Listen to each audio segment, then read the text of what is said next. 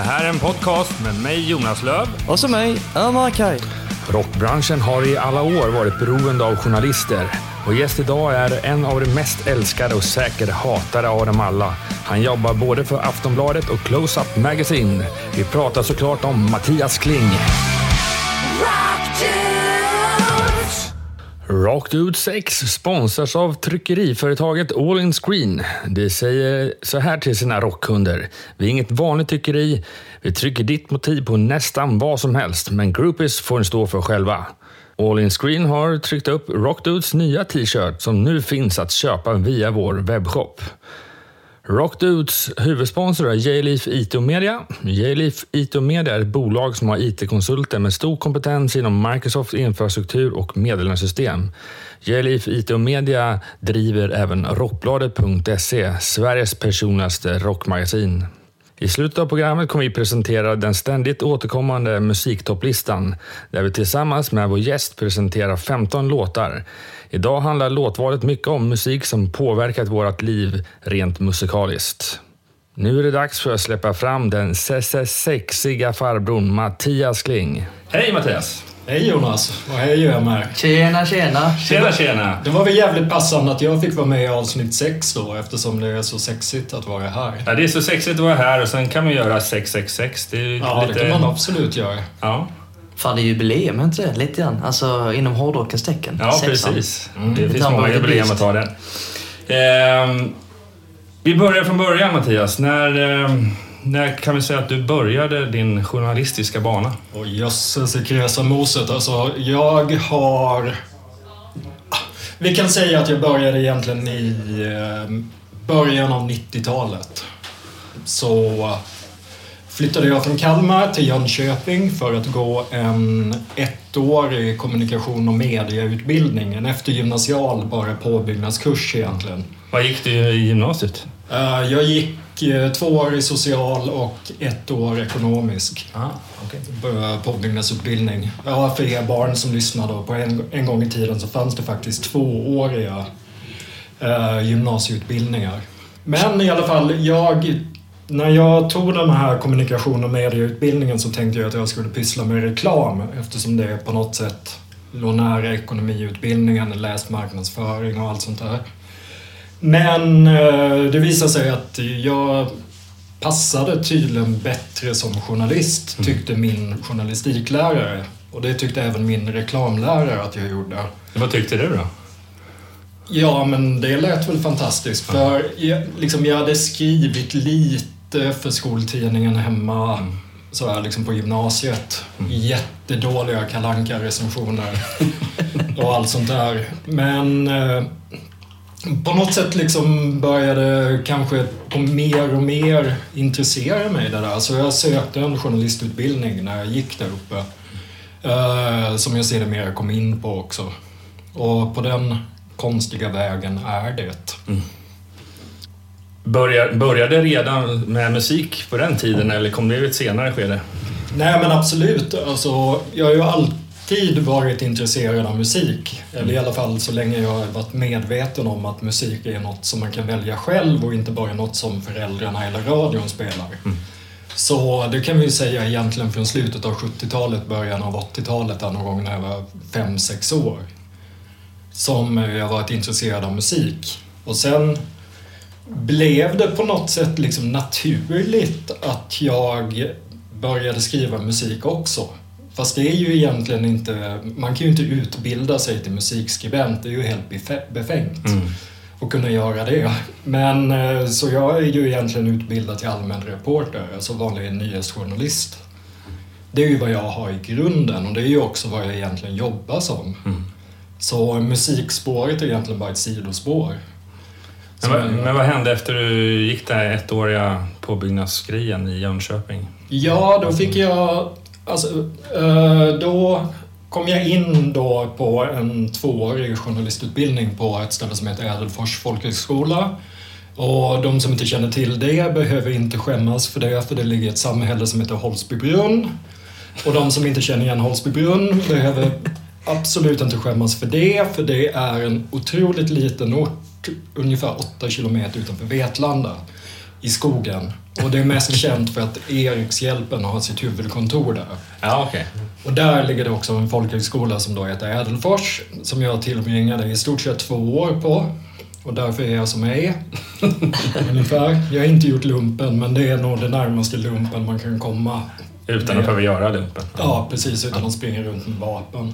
Under eh, den här tiden eh, skrev någonting på, på skoj, alltså recensioner för diverse fanzines eller...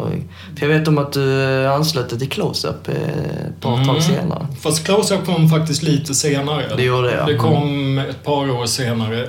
Under tiden som jag gick på skolan då, eftersom det är en folkhögskola så var den otroligt praktiskt inriktad. Det var liksom, man fick verktygen och sen sa lärarna bara använd dem. Och så får vi se om det blir bra.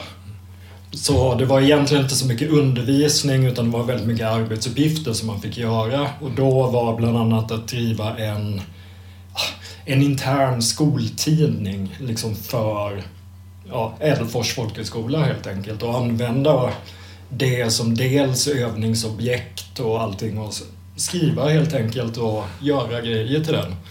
Så då blev jag någonstans i, under första så fick jag ta över som chefredaktör för den.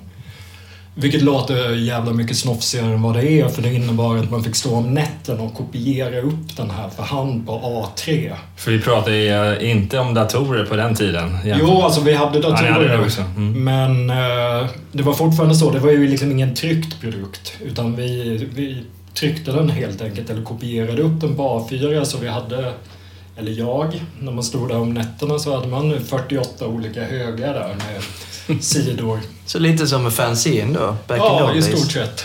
Fast det distribuerade till en hel skola som ville ha den gratis. Så många nummer kom ut då? Ett per år eller?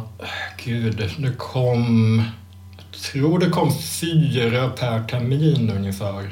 Det är nog ganska mycket. Ja, alltså det var, det var väldigt mycket jobb med den där. Men det var ju själva tanken när man gick där att man skulle omsätta allting praktiskt. Och bara öva, öva, öva, öva, öva för att sen kunna börja jobba. Precis. Dyka på alla barnsjukdomar redan under utbildningen lite smått. Eller? Lite grann, alltså jag... eh, eh, Och under den här tiden man får också liksom göra praktik och sånt. Så jag var på tidningen Östra Småland i Kalmar. Eh, Två somrar på raken vill jag minnas. Alltså farbror börjar bli gammal här. Så. Vi snackar ganska många år sedan. så- Ja, nej, men jag var, jag var några praktikrundor på Östra Småland, sen var jag där... Nej, det var nog fan bara en sommar där, förlåt.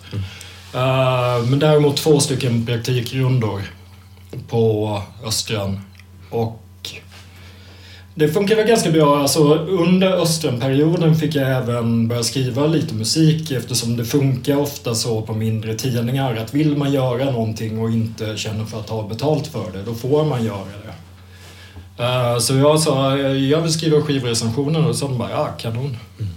Och så fick jag liksom ringa runt och redan där lära mig lite hur det funkar med branschen. Man fick liksom ringa och be om skivor och allt sånt där. Och så bevakade jag Hultsfredsfestivalen för Östra Småland också. Vilket Eh, år var det här? 95. 95? Nej! Nej. Jösses igen. 94. 94. Ja, det är ett helt år innan. Var, var det ett bra år då, line-up-mässigt? Ja, jag vill minnas att bland annat var Berg och Hassar där, som jag tyckte var kul. Och sen eh, minns jag faktiskt inte så mycket mer för som sagt farbror börjar bli gammal och det är liksom havregrynsgröt i huvudet. Så. Så. Biohazard var väl ganska i ropet 94 va? Ja, de var väldigt mycket i ropet. Det var liksom explosionen då just med hela den här scenen. Absolut, så det var ju bra. och Den spelade ju på största scenen också, Hawaii-scenen. Och det var ju totalt kaos i publiken, vill jag minnas. Och jag tror Ignite spelade också. Några andra hardcoreband. Det inte så mycket metal, just vad jag minns just nu.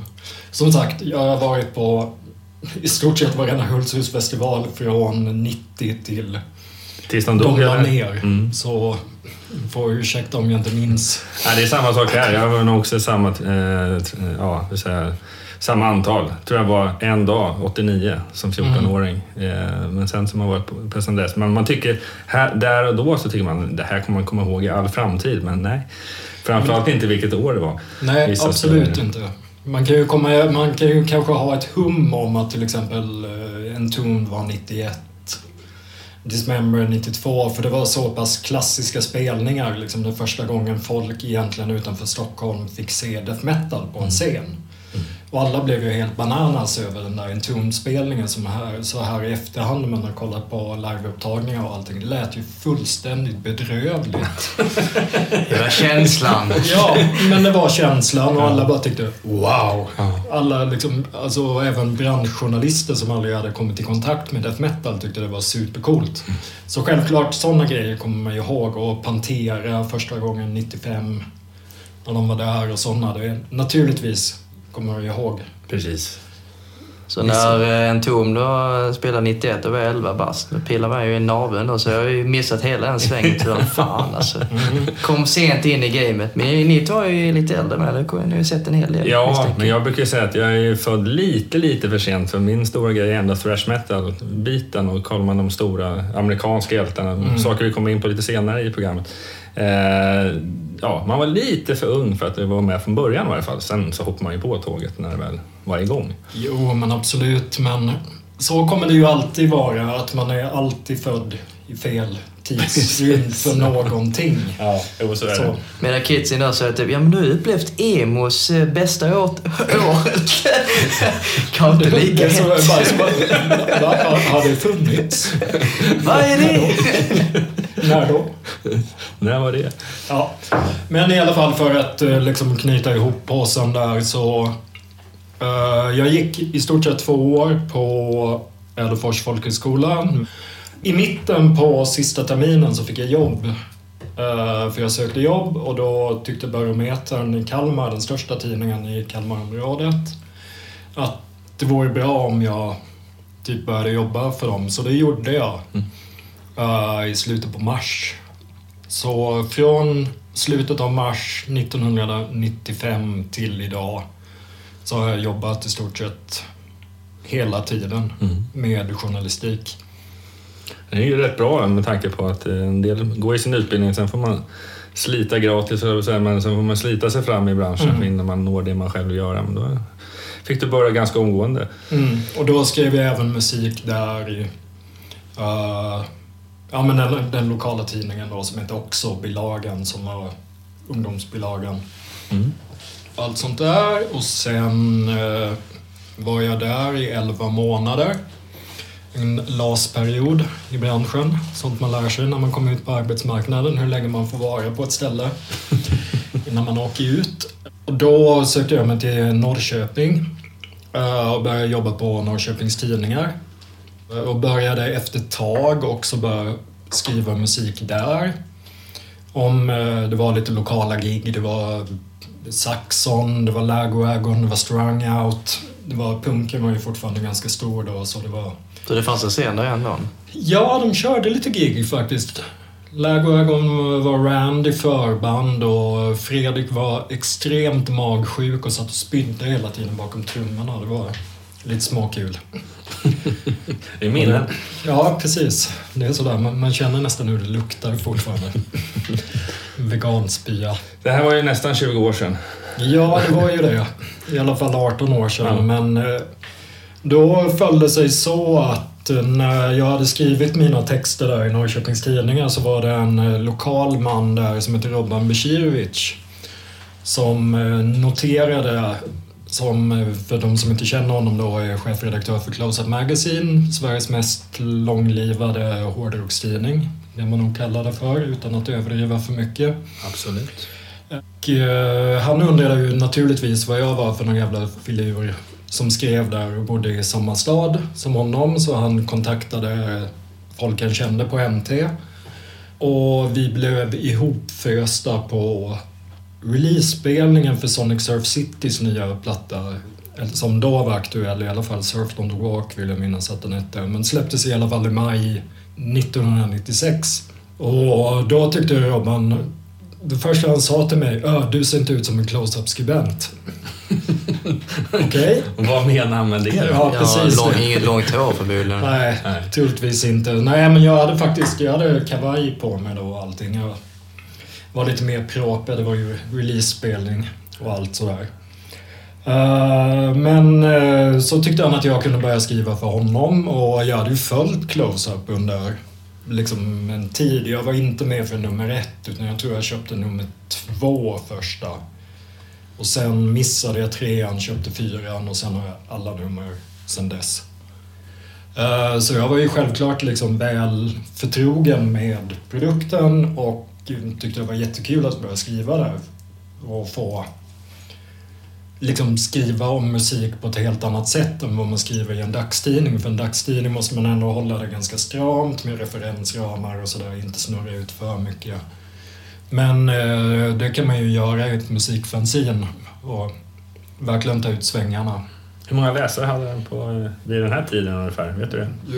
Ingen aning, men den var ju, det var ju fortfarande innan den hade börjat växa riktigt. Så det, det kändes som att liksom från de åren fram till millennieskiftet var väl då började bli det moderna close-up på något sätt. För först var det ju liksom en sidobusiness för Precis. Mm.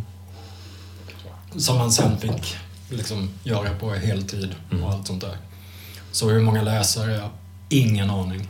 Jag tror det exploderade i takt med att de kom in på Pressbyrån och lite större Ja, distribution. Absolut. Just det skedet. Fler nummer per år och allt sånt. Därför annars är det jag minns från just 90-talet, det var just att man såg dem varje år på Hultsfestivalen bland Mm. annat stå där med sitt egna stånd. Och Och det var ju inte så mycket hårdrocksmedia just då som eh, dokumenterade festivalerna. Så det var ju i princip bara Hultsfred och kanske några, några stadsfestivaler som körde. Och Ja, det är ett var helt väldigt annat klimat då än vad det, var, i- än vad det är idag. Idag är det ju Mm, absolut. Det finns ju en festival i varje håla känns det som. varje stadsdel. I stort sett. Men är det någon skillnad, alltså om vi bara tar en liten återblick just på festival eh, för dig som journalist arbetsmässigt? Är det någon skillnad på ja, back in the old days fram till idag? Ja. Eh, Är det, var det mer privilegierat förr än vad det är idag eller är det tvärtom? Eller? Jag, jag skulle väl inte säga att det vare sig var mer eller mindre privilegierat tidigare. Alltså det är ju privilegierat på så sätt att man får komma in backstage men samtidigt är ju backstage ens kontor när man jobbar och man är ju faktiskt där för att jobba vilket innebär att det kan vara ganska störigt att ha sitt kontor backstage. Precis. Där människor krökar hela tiden och kommer in och står liksom och spottar på en i en halvtimme när man vill skriva en text. Men det som har skett det är ju självklart liksom tekniken.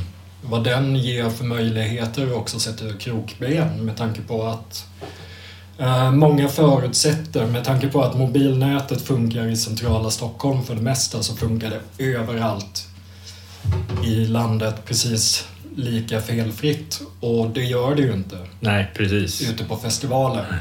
Och där, det sätter ju ofta käppar i hjulen. Så det, är- det som har blivit, det har blivit väldigt mycket mer möjligheter att uppdatera i realtid och göra allting. Men för det mesta så går det ju inte med tanke på att man inte kommer ut på nätet. Nej, precis. Så det spelar liksom ingen roll. Så det är ändå lite märkligt 2015. Alltså utvecklingen rent tekniskt har inte blivit bättre. Alltså telefonoperatörerna eller, eller nätet i sig. Nej, men den stora skillnaden är ju att tekniken har blivit mer och mer tillgänglig för alla människor. Från början så kanske det var några procent av alla människor som hade en mobil med sig. Då funkar mobilnätet rätt bra. Idag så har, om det är 35 000 på Sweden Rock till exempel, så är det 35 000 människor som har mobiltelefon. Och så är det, en som- mast. Ja, men det är det, som, det är där problemet ligger. Att det, det, ja, det är svårt att få till infrastrukturen. Och det, men det som, som journalist har man ju en gameplan när man åker dit. Att man Ja. vill uppnå någonting. Men man får ju inte ha de kraven på sig. För att Nej. tekniken kan ju spela ett spratt som sagt. Alltså det, det är ju svårt att få med allting som man vill. Ofta när man står liksom ute på en konsert så där bara "Åh, jag skulle vilja twittra om den här låten. Får man iväg det två timmar senare. Precis. Med tanke på när man då kommer in i wifi-området och förhoppningsvis Så du, så du twittrar då lite grann också? Ja, ibland liksom man kommer bara på något spontant. Sådär. Men om du är i tjänsten och ska skriva en live-recension angående spelningen, eh, för du anteckningar eller är det mest eh, insvetsat i hjärnan efter ja, men det var de här låtarna de framförde? Nej, jag för anteckningar hela tiden. Och då gör du på vanligt traditionellt sätt ett anteckningsblock eller i Nej, mobilen? På mobilen numera. Då är det lite oundvikligt då ändå att du måste helt Ja, enkelt alltså plocka upp jag telefonen. måste ju det. För liksom, jag är ju där, men då kanske jag försöker hålla det så strikt som det går. Liksom. Och det beror lite på vad det är för konsert också. Vissa, om det är många av de stora konserterna, då har vi ju liksom en datorplats. Så då sitter man ju med datorn och skriver in direkt i textdokumentet för att förbereda. Precis. Så det är lite olika. Men på festival ibland Ibland kan det ju faktiskt vara så att det är tajt till deadline, att jag de facto faktiskt måste stå och skriva texten i mobilen. Så det händer rätt ofta att du, den text du skriver i mobilen skickar du även iväg upp till... In, inte exakt likadan, Nej. men... Det är mycket av den texten som blir ja, artikeln. det blir någon slags, liksom, några formuleringar som går in det, där. Så det kan bli ganska mycket kvällsaktiviteter ändå, förutom eh, 9 till 5. Eller jag vet inte om ni har 9 till 5 grupp? Jo, Ja, alltså mina arbetstider, normala arbetstider är 9 till 5 på nyhetsredaktionen, på Aftonbladets nyhetsredaktion. Och så lägg till alla kvällsspelningar man har den veckan. Ja. Det blir ju en hel del gigs för din del. Ja, det blir en del och eh, självklart skulle jag ju vilja gå på allt men jag känner liksom, jag orkar inte, jag har inte tid. Och uh, åldern börjar ta ut sin rätt liksom. Jag kan inte vara ute och springa varenda jävla dag. Nej, man måste kväll. Jag vet inte, men du är ju så gammal i gamet så du kan väl säkert skriva en eh, recension av ett band som kanske inte är ditt absolut största favorit, lite på, inte på rutin. På ett sätt, det är ju väldigt bra att ha rutin. Alltid att luta sig emot och sådär, men ungefär som en människa som skriver en låt och inte vill skriva samma låt hela tiden så försöker jag ju när jag skriver om ett band och det spelar ingen roll om nu mitt favoritband, det är nästan svårare att skriva om favoritbanden än att skriva om någon som jag liksom har något att säga om på riktigt. Det känns som många av mina favoritband har jag skrivit om 10, 15, 20 gånger. Liksom, hur gör man den 20 Metallica-recensionen? Känna inspirerad. Hur hittar man en ny vinkel? Man sågar den. ja. ja, det skulle kunna vara det. Och sen kommer man tillbaka som en hjälte och hyllar nästa platta. Det blir ja. skitbra ja, ja, visst. Ja. Det, skulle, det skulle väl vara det enda ja. liksom som... Alla har väl sågat Santa Anger-platta, det är väl inget nytt va? Vilken mediakår har inte sågat den plattan? Eller? Jag. Ja, okej okay, då. Ta tillbaka det. Lulu är väl kanske den som de flesta eh, på något sätt har skrivit sämre recensioner om. Eller ja, men den är ju fruktansvärd och det är ju... Det är ju en platta som på något sätt inte finns. Nej, det enda sättet den finns det är just av det skälet att den var så dålig, att ja. folk har lagt märke till det. Annars så hade, hade inte journalister börjat skriva någonting om det så tror jag den hade gått helt obemärkt förbi. Den har ju mm. knappt sålt mer än kanske några tusen skivor. Nej, den har inte ens sålt 35 000 i USA. Just nu hör ni på Rocknews två av Sveriges mest kända Metallica-experter, Jonas och Kling. ni har det här. och därmed börjar det här spåra ur ja, precis. Hur ska vi ta oss härifrån?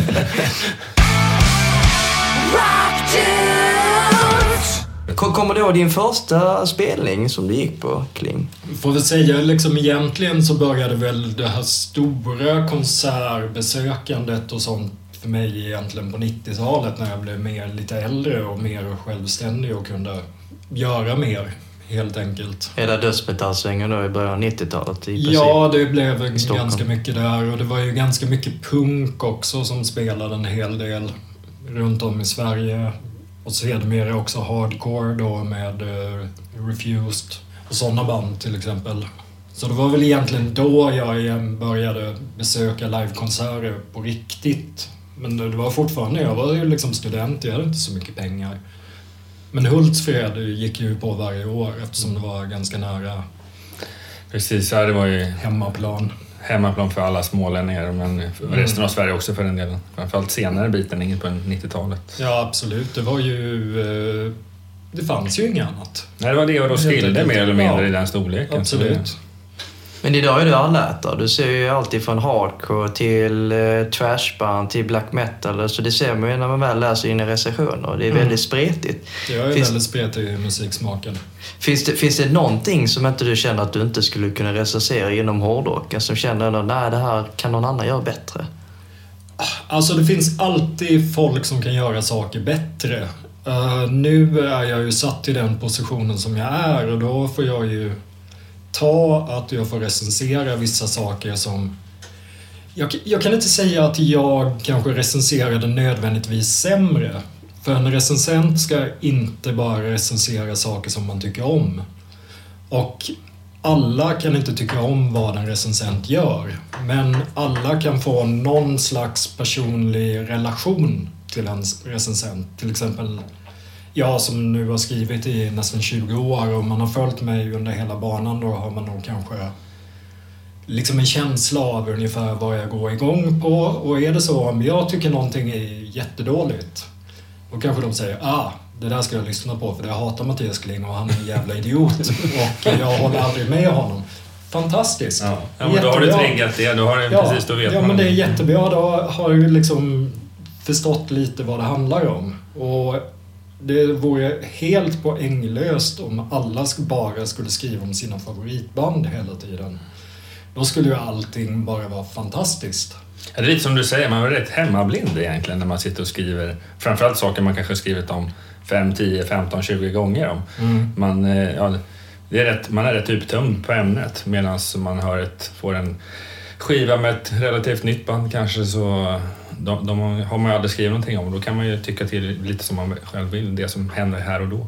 Här och. Jo, och det är ju så liksom att musik är ju först och främst ett känslomedium. Och du förhåller dig till det du lyssnar på eller det du ser eller det du upplever. Det är ju bara genom dina känslor. Och som recensent då får man ju liksom ta och blanda ihop erfarenhet med känslorna och på något sätt sätta ihop dem till någon slags enhet och bedöma utifrån det. Och nu får jag väl säga, liksom, jag har ju trots allt jobbat så pass länge så jag har ju ganska mycket att jämföra med. Jag har sett band som är jättebra, jag har sett band som är jättedåliga, jag har sett väldigt många band som bara är mm, inte berör på något sätt. Är det de som hamnar på två plus eller? Ja, två plus det är godkänt. Det är sådär, mm, ja visst. Och sen kan det ju vara att det, det, liksom, det berör inte på något sätt. Så på, på så sätt är det ju väldigt mycket roligare att bli extremt provocerad och extremt jätteglad. Det är ju det roligaste. Ja. Två plus, tre plus, det är lite sådär bara, mm, ja visst. Det händer inget, men det är nästan skö- skönare att få någon som är ett plus i det fallet för de Ja. kanske kräks på plattan eller konserten eller Ja men minus eller det, ja, minus. då är det ju kul. Ja. Händer det mer så att man får en, man ger en femma då? Det var väldigt, väldigt länge sedan jag gav en femma på eh, skiva. Du kan Ja. räkna ut det på din, eh, på din hand eller? Ja, det kan jag göra, vilket jag har gjort i Aftonbladet. Mm. För det är tre stycken. Eh, det är Haunted's One Kill Wonder, det är System of a Downs Hypnotize och det är Comas The Second Wave. De tre. Väldigt bra plattor för Mm. övrigt. Ja, och det är... Ja, nu med facit i hand så skulle jag ha sänkt Haunted till en fyra, men... Där och då. Jag, jag, var, jag var förbannad på min chef då. Jag tyckte skivan fick för lite utrymme. Då sa jag, ja men vad fan, då får du väl en femma då. Så fick jag skriva 500 tecken till. Ja, okej.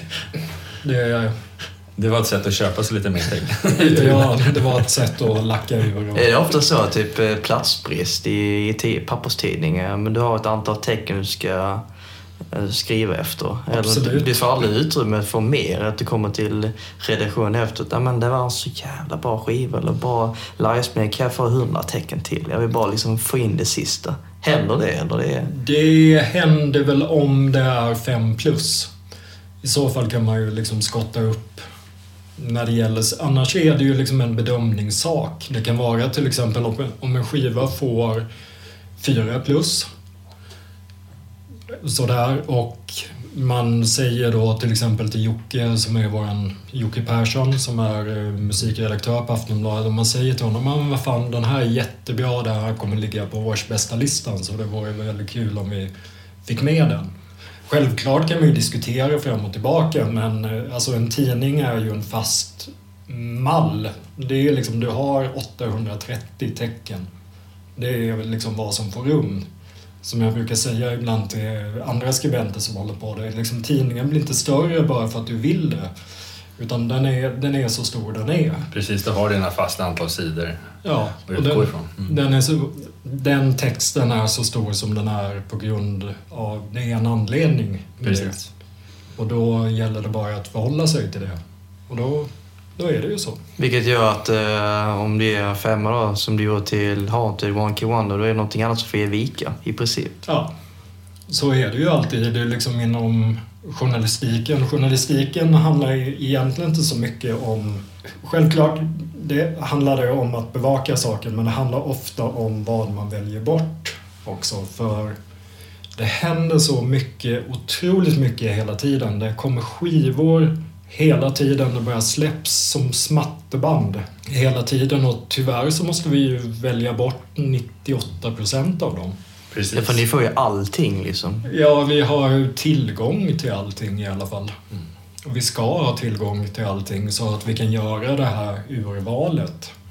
Tillgången till musik nu har väl ändrats för en hel del sedan innan. Ni får väl inga CD-skivor längre knappt. Utan det är ju mest att man inte. Kanske lyssnar via MP-player, ett system på nätet, vilket de flesta skivbolag använder för, för Mm. att se via sina promoskivor. Vattenmarkt eh, hit och dit. Som ni, du också Jonas, har jag för mig, när du skrev Ja, för vi, vi får de flesta via eh, MP är väl det största, men det finns ett antal andra Mm. online streaming-system också. Holix. Precis, Holix är ett av dem och eh, lite beroende på vilka skivbolag det är. Vi på skivbolaget eh, har ju inte den tjänsten tyvärr eftersom den kostar Nej. lite grann. Men vi har vårt eget iPod-system kan jag tillägga. och det funkar faktiskt helt okej. Kling får Det vi viktigast att man får tillgång till musiken. Så länge Ja. musiken kommer ut så är jag fine med det. Ja. På, på rätt sätt i alla fall. Inte förvanska den. Nej, verkligen inte. Eh, då ska vi prata lite grann om eh, 2014s musik. Vad har varit bra liksom eh, det, på det här året? Ja, absolut. När det gäller skivor så tycker jag det är otroligt kul att se hur många plattor som har släppts och hur många plattor som har varit bra också. Och det, så känns det lite på ett sätt varje år. När man sitter där i november, vilket då när man alltid ska börja sammanfatta året, då är det sådär bara ja, att det är jävligt svårt att få ner det bara till 20-25 plattor eller hur många det nu än ska vara. Ja, precis. liksom. Vilket format man har Ja. att utgå ifrån. Och sen är det ju precis som jag sa tidigare, man är tvungen att välja bort vissa saker för jag måste vissa veckor liksom, så måste jag koncentrera mig på det jag ska recensera vilket innebär att jag tillbringar kanske tre eller fyra kvällar tillsammans med nya Nickelback-skivan. Det äter ju någonting som istället är bra men tyvärr så blir det så. Missar, måste prioritera. Men man, man styrs lite av marknadskrafter och sånt också menar du? Eller när det kommer till urvalet också? Ja, naturligtvis. Och liksom likadant som att artiklar vill ha läsare eller journalister vill ha läsare och allting. Liksom populära band måste man ju skriva om Mm. på ett Ja, eller annat det. sätt. När du väl summerar det här, då, tänker du albumformat då? Ja. Eller tänker du sing, singlar, låtar som sticker ut? Det är ju ett skifte nu när det gäller att bedöma musik. Ja. Fler och fler börjar recensera singlar eh, som lever sitt eget liv än om man jämför med ett album som är mer ett koncept kanske. Men hårdrocken är ju lite mera old and fashion den, på det Mm. sättet tycker jag fortfarande. För man gör ju plattor fortfarande idag. Eh, Det är inte bara tio låtar som man har skrivit här och nu utan att det finns en idé om en platta. Medan populärmusik i form av pop och sånt där släpps ju nästan bara singlar idag. Mm. Eh, Och framförallt på iTunes och och Spotify och liknande. Ja, i, I alla fall i bästa fall så finns det en albumtanke och eh, många av de grupperna som jag kanske har valt som ligger lite högre på topplista eller på min årsbästa lista är ju sådana som också har satt ihop albumet så att det funkar som ett album.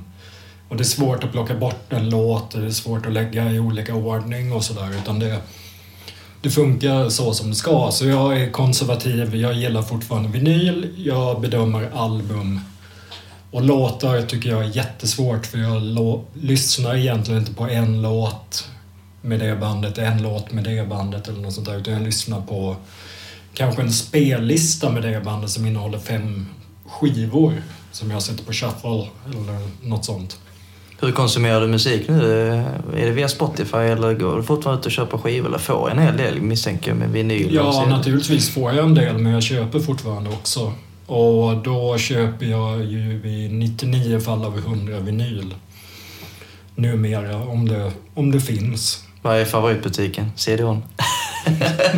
jag. Favoritbutiken? Kanske Jean Pollution i stan, jag vet inte. Ja, här i stan, Sun Pollution, absolut. Eh, tidigare så fanns det ju någonting som hette Repulsive Records uppe vid eh, Sankt Eriksplan som var jävligt bra. Väldigt mycket black metal. Sen lade de ner Ja, precis. Jävligt mycket extrema prylar på den. Och sen har du ju Trash Palace som också ligger här i stadsdelen. Ja, vi är alltså i Vasastan i Precis. Stockholm. Jag har försökt beskriva det i flera andra avsnitt. Vi är någonstans där. Nära. Odenplan. Ja, precis. Ganska nära i alla fall. Men i alla fall Sankt Eriksplan i Stockholm är en sån här klassisk skivbutiksadress. Mm. Och, numera framförallt för vinyl. ja, och det finns fortfarande några skiventusiaster som har där faktiskt hålligång och sådär. Och eh, Som går ganska bra för faktiskt har jag fått reda på. För att det finns så många skivbutiker men intresset finns fortfarande kvar. Alltså den här riktiga nischade hårdrocks, vinylköparen. De, de köper ju alltid, de slutar inte köpa bara för att det är... Nej, det är till och med så att jag har till och med själv bott i det området fram till för lite tag sedan. Och de, det är till och med öppnat upp två nya eh, just vinylbutiker just Mm. i det området. Och det är, det är bara bevis på att vinylen har ju ett mer konstnärlig betydelse givetvis. Mm, och även kanske ljudligt. Men, men ja, det är kul att den, finns, att den har kommit tillbaka. Folk som är uppväxta med MP3, den, den ju- nya generationen som kanske inte riktigt köpt en CD-skiva, så här köper trots allt vinyl, men de har kanske ingen vinylspelare hemma. Men det är en sån här samlargrej. Limiterat och så lyssna på musik på Spotify Snyggt istället. artwork, kanske lite mer text i eh, ja, en berättelse om skivan, inspelning eller vad det än må vara. Så, är Absolut, det är ju väldigt mycket snyggare än CDn och det var väl egentligen det som var tråkigast när CDn kom en gång. Eh, Den var mycket behändigare och lät ofta bättre. Men eh, det var ju tråkigt att få de här egentligen stora skivomslagen krympta till en ja, liksom femtedels. Ja, precis. Och dessutom gjorde de samma sak med texten. Behöll Ja. texten. Sen, det var ju, man fick ha förstoringsglas i stort Som var jättesmart och allt sådär. Men hur jag konsumerar, jag lyssnar nästan alltid digitalt. Eftersom jag inte är hemma så jättemycket. I schyssta hör- hörlurar ute på stan. Ja, eller var jag än må befinna mig för tillfället. Om det är på jobbet, om det är på gymmet eller om det är på väg till något eller från något. Så lyssnar jag alltid på musik. Mm. Och då är det ju eh, självklart streamat. Eller via det som jag har på min iTunes. Mm, precis. Alltså du har iTunes också då som du använder? Mm. Absolut. Jag använder någonting som heter iTunes Match. Så jag har ju egentligen inte all, allt fysiskt i telefonen utan det streamas från mitt konto. Så då har jag till exempel Dark Angel som inte finns på Spotify. Och, Då, då ska vi då, återigen 2014 sitta och fundera på det här året då som har gått. Vad var minnesvärt när det gäller festivaler? Ja, det största festivalminnet. Eller, Jag personligen kommer ihåg Bråvalla ett väldigt bra år när det gäller eh, musik. I alla fall eh, till viss del hårdrock. Kommer jag ihåg några minnesvärda. Offspring var bra. mm. Det såg jag hela spelningen. Jag var längst framme, kan jag Mm. tillägga. Vilket händer mer än sällan. Oftast brukar jag vara längst bak med kling med armarna i kors. Precis. Ser väldigt svårmodig ut. Så bara, är det här verkligen Och bra? inte recenserar jag heller, utan jag bara kollar, spelar han rätt? Det var trummis. också har eh, avslöjat var jag stod på The Offspring. Kanske inte riktigt längst bak, men ganska långt bak. Jag tyckte det var jättebra när de körde Smash-grejen, men sen efter... Alltså, de, jag avskyr de där Pretty Fly for a White Guy, Why Don't You Get a Job, de här spexiga låtarna. Så det, det funkar inte alls på mig, så det sänkte liksom hela. Jaha. Men annars när det gäller sådär, jag var självklart på Bråvalla och jag hörde den där smällen när blixten slog ner och jag trodde det var 150 meter bort men det visade sig att det var flera kilometer så Mm. det var en rejäl smäll det där. Men liksom vad som verkligen har varit minnesvärt i år. Det är inte någon festival. Eh, jag har egentligen mest vantrivts på festivalerna och inte varit, velat vara där. Du har tvingats. Olika anledningar. Tvingats eller hur man nu ska säga det. Det, det är mitt jobb. Mm. Det är klart jag är där men eh, det är... Det är klart, om man varit i festivallivet och jobbat med det kanske ja, snart 20 år så... Ja, det har kändes liksom sin, sin trettonde Sweden Rock på raken. Hur kan man på något sätt behålla någon pepp inför det där? Det är ju liksom måndag hela veckan. Ja, Du det kommer så. ner, det är precis likadant som alltid. Det är ungefär samma band som alltid. Det är Mm. bara liksom olika år de har kastat ut dem på. Var det på Stockholms Fields montur? Ja, det var jag. Men, Eh, vad eh, tyckte du? Jo, absolut. Det var trevligt. Det var liksom en första festival och det var väldigt mycket teknikstrula också. Såklart. Vi var inhysta i Filmhuset. Precis, man, man satt helt off. Man eh, satt väldigt bekvämt på något vis eh, inomhus och Mm. ostört så. Men man, eh, ja, det var ett jäkla springande. Ja, förutom att Filmhusets nät inte var riktigt var berett på Nej, att ta emot en massa gigabyte bilder som skulle skickas upp och annat. Så det var lite svettigt där ett tag så eh, jag tillbringade faktiskt stor del av kvällen när jag inte var ute och såg band att faktiskt bara försöka få tekniken att Ja, funka. du satt väl där och live-recenserade till och med Ja, Metallicas spelning? Precis. Så det, eller live-recenserade Ja, live-recensera. utan jag gjorde någonting som vi kallar Cover It Live. En, eh, ja, en slags live-rapportering. Jag hade ju sett dem två dagar innan i Just det, det var i Helsingfors. Helsingfors. Ja. så jag visste ju ungefär vad som skulle hända och allting. Och låtlistan var ju öppen. Liksom, det visste man ju hur den skulle placera sig. Mm. Så det var ju inget konstigt med det. Men det var ju ett annat band där som spelade som heter Slayer. Mm. Lilla Slayers orkester. Och det som jag minns mest ifrån det här musikåret är faktiskt Slayer på KB i Malmö.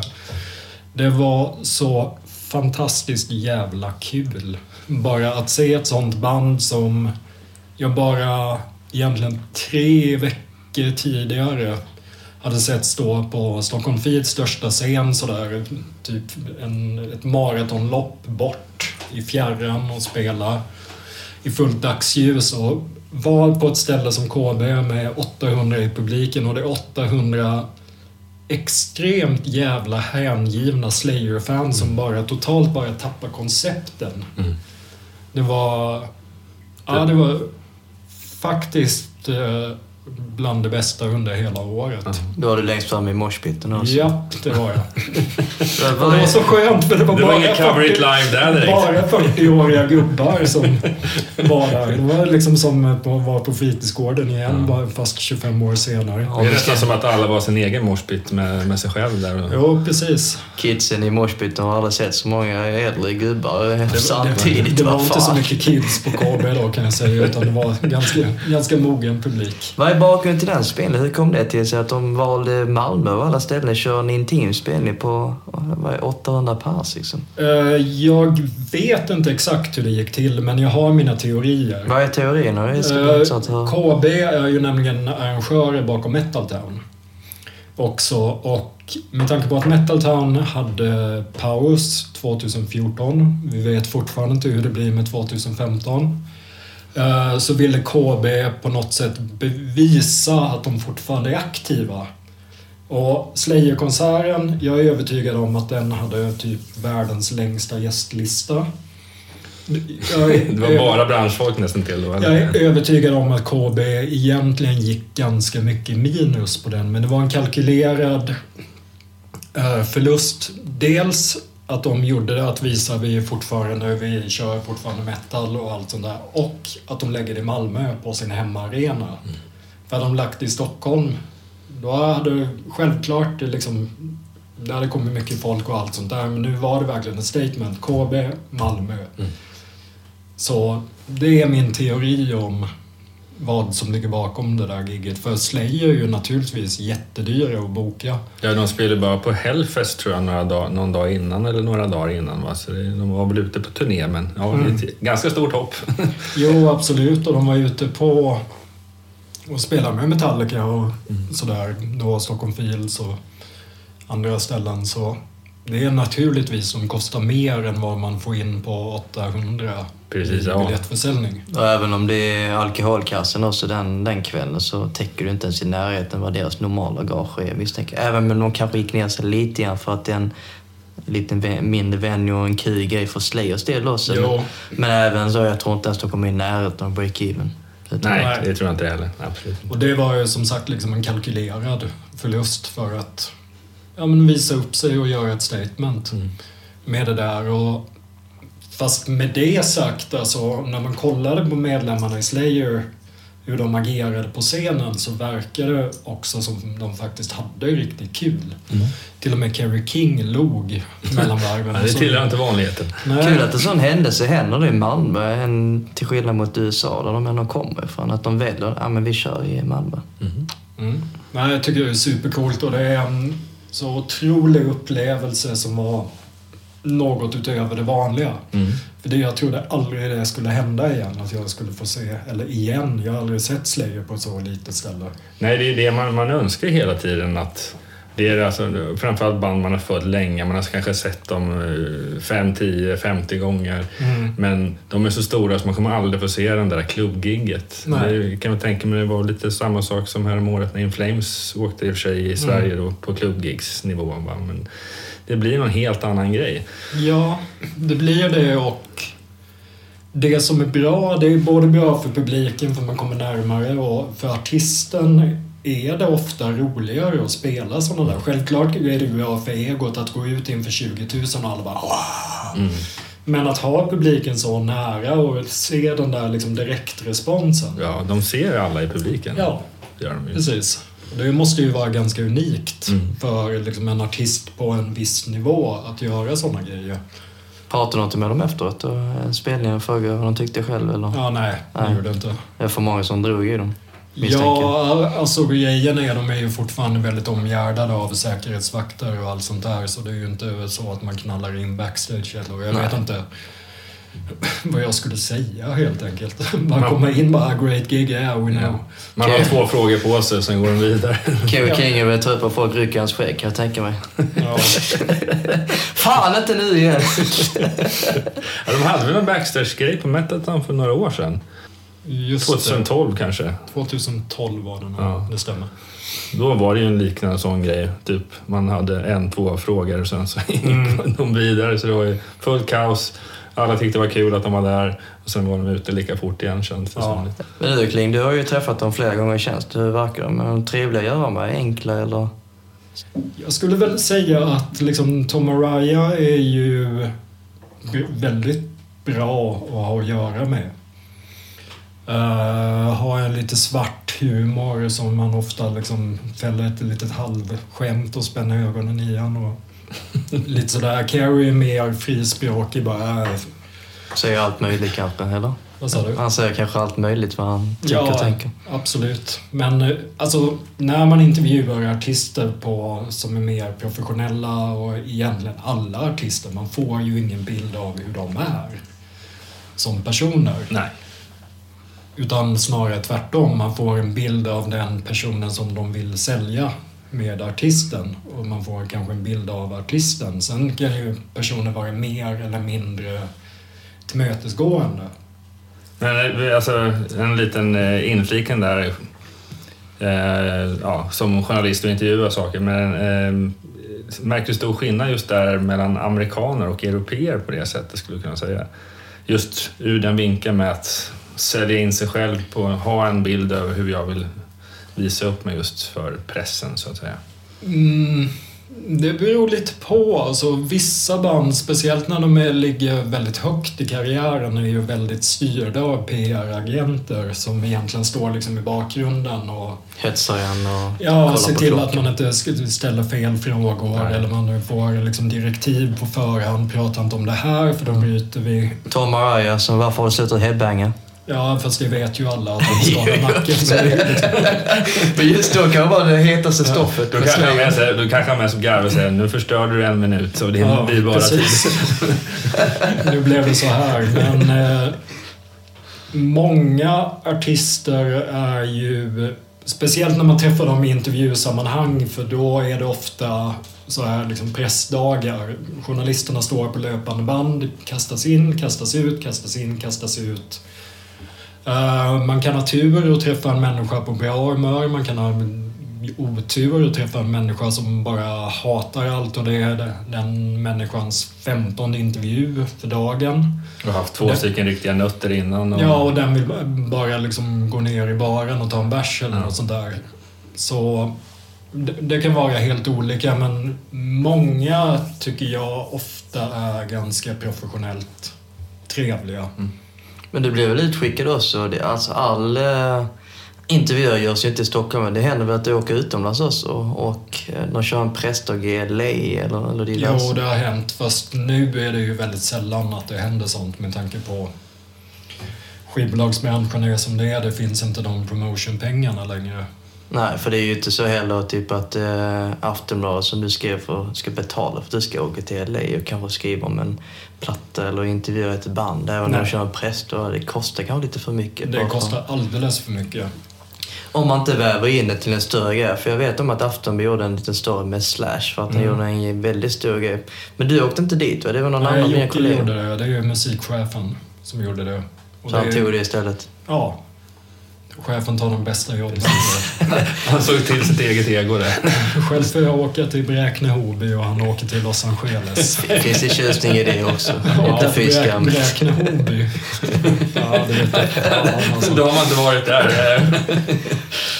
Många artister är ju så pass proffsiga att även om de bara trycker på autopiloten så framstår de ju som väldigt trevliga. Jag brukar alltid dra det som en av de trevligaste artister som jag har intervjuat och som jag fattade var det här är bara 100% proffsighet, det är Per Gessle. Mm.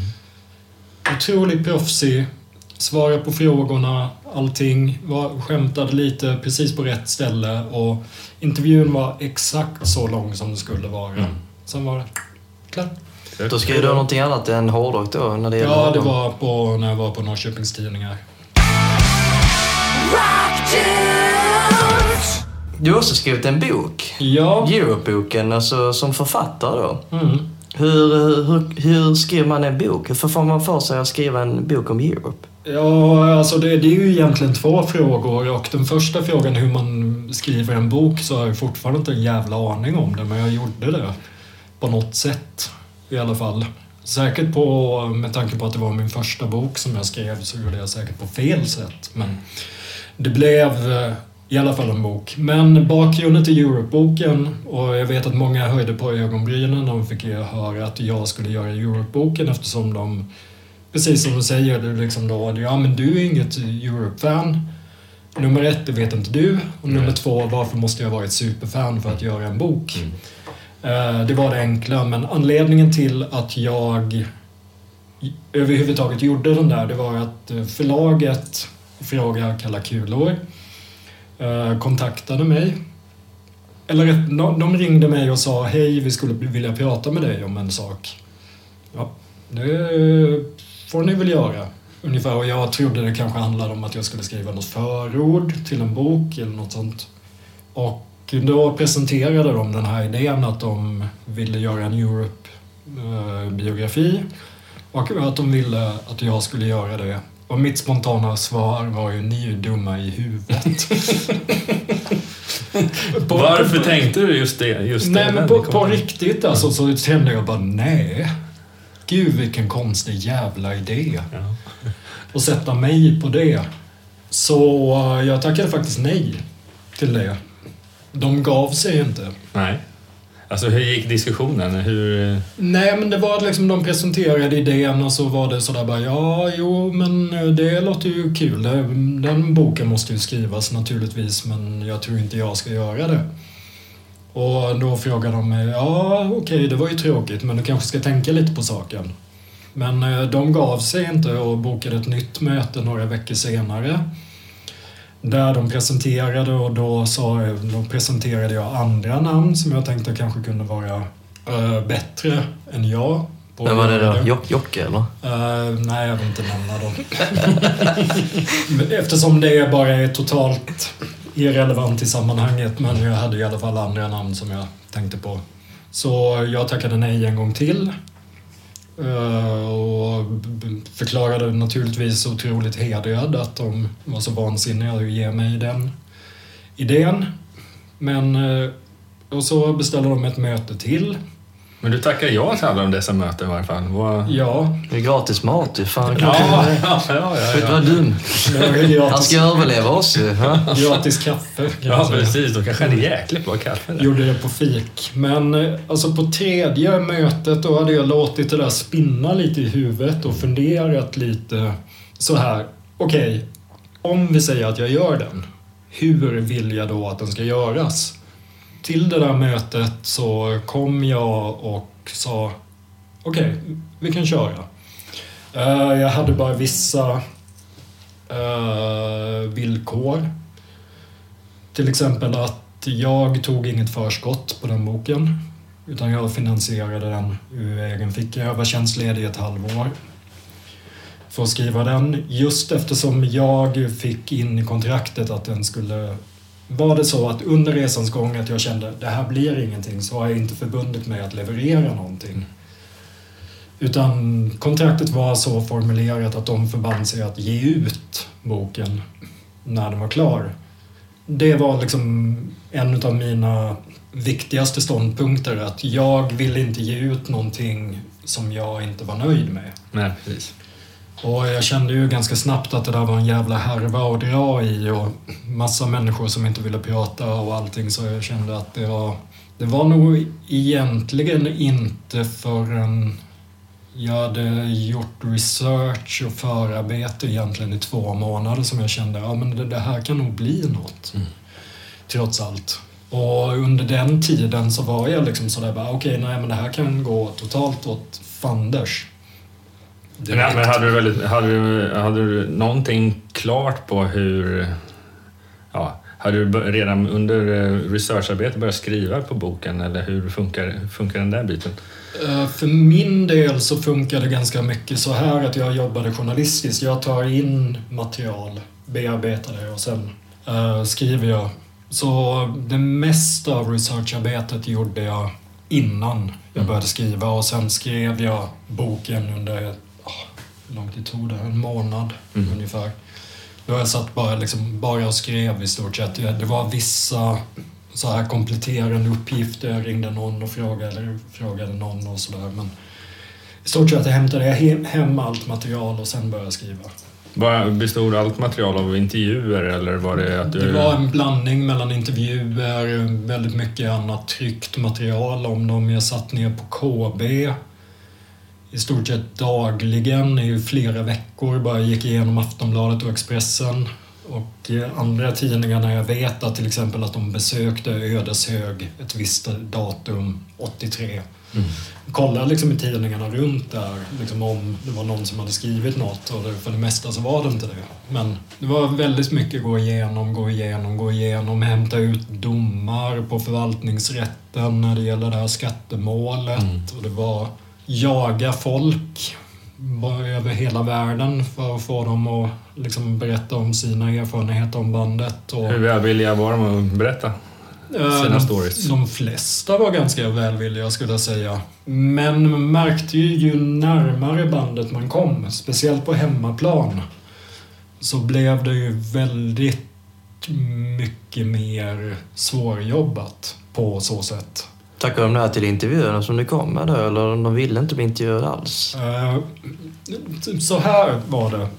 Eh, att eh, ganska tidigt i arbetet så kontaktade jag deras dåvarande manager, Petri. Och jag var nere på ett möte i, utanför Ödeshög i hans jättefina palatsliknande villa där nere och vi hade ett ganska bra möte där jag förklarade vad jag ville och ungefär vad jag ville och hur jag ville göra det. Men eh, vi hade vissa detaljer som vi liksom inte kom överens om. Helt enkelt. Och därför så blev det så att de inte medverkar i boken i första hand då, utan de citaten som är kommer från andra källor, helt enkelt. Och andra som har liksom befunnit sig i sfärerna runt bandet på olika sätt. Tror du boken har blivit eh, någon sorts förändring innehållsmässigt om de hade bidragit med några intervjuer? Alltså, jag har ju läst boken själv och väldigt, tyckte den var väldigt bra skrivet och kunde inte så mycket om Europe innan heller. Men ska vara rent faktamässigt så fick jag en helt ny inblick över bandet. Mm, tack. Det är precis den reaktionen jag vill ha. För det, ja, det hade, det hade blivit väldigt mycket annorlunda. För jag tror att just genom att de själva inte ville vara med så var jag tvungen att skärpa mig. Jag var tvungen att researcha allt det här. Och jag var tvungen att plocka fram allt. Jag var tvungen att ha så jävla mycket på fötterna. För om de hade suttit och bara babblat hela tiden och jag har ju märkt senare när jag träffat vissa medlemmar i bandet och har pratat om den att det är, det är ju grejer i den här boken som de medlemmarna själva liksom inte kommer ihåg. Nej. Och säger bara, ja just det, ja men det där hade inte jag, fan det hade jag glömt bort. Men då har du missat hela de bitarna. Ja, jag hade missat de delarna. Jag hade missat det som jag mest är stolt över, det här ekonomikapitlet. Vilket är ju, jag tror, är ganska pedagogiskt bevisat också var Europes karriär gick fel. Mm. Och det fick jag, den inblicken fick jag genom att jag kunde liksom lägga ut allt mitt material i stort sett liksom framför mig och sen liksom granska det ovanifrån. Ja, men det är någonstans i grund och botten en undersökande journalist och det blir väl lite skillnad jämfört kanske andra författare som skriver andra biografier. Ja, det här har ju blivit lite mer åt det hållet. Alltså, det är ju väldigt mycket pappersarbete som det blev helt enkelt. Liksom inte så mycket sitta med någon gammal avdankad rockstjärna och prata. Nej. Utan det blev mer hämta hem papper, hämta hem informationen, sen lägga ut den och sen dra slutsatser utifrån allt det där. Och det hade jag nog inte kunnat göra om de hade varit med. För då hade jag dels varit låst av deras önskemål. Jag hade varit låst av vad de ville ha med, vad de inte ville ha med. Jag hade varit låst av hur de skulle valde att formulera saker. Men nu eh, hade jag liksom den här friheten att här är historien, det här är fakta. Och naturligtvis så drar jag slutsatser utifrån de här fakta och det är fortfarande ingen som har sagt att fan vad fel du har. Nej. Utan det är snarare tvärtom. Men sex månader är väl ganska sparsam tid ändå för att skriva en hel bok, eller? Jo, det är ganska lite tid.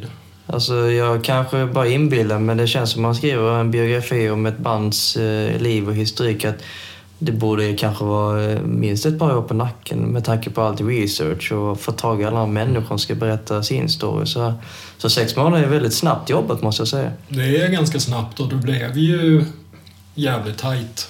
Känner du att det var den tiden du hade kunnat lägga på det med tanke på att du var ledig från Ja, det, det var det i stort sett. Det var... Egentligen så hade väl jag tänkt att vara tjänstledig en annan period än vad jag var, men det funkade inte riktigt med jobbet så jag var tvungen att skjuta det till från maj. Jag började gå på tjänstledighet första maj och sen var jag tillbaka på jobbet den första december. Egentligen skulle jag vara, varit tvärtom så jag hade gått första januari. Varit tillbaka efter semestern typ. Boken i sig är fortfarande aktuell eh, än idag. Jag ser att du signerar titt som tätt på festivaler när Ja, det- förlaget är där. Det hände ju och av någon konstig anledning så verkar ju folk komma ihåg den i alla fall och det är ju jävligt kul. Den har släppts som pocketversion också. Mm. Det har den gjort. Det, Ehm, Man ser den ute på, eh, vad heter den pocketbutiken som finns överallt? French Pocket Shop. Pocket Shop. den. Finns ju alltid där bland eh, biografier. mm. Det var så jag upptäckte den faktiskt och köpte hem den. Det var innan Ja, jag visste vem Kling var. Vad är det här för något? Det måste jag läsa.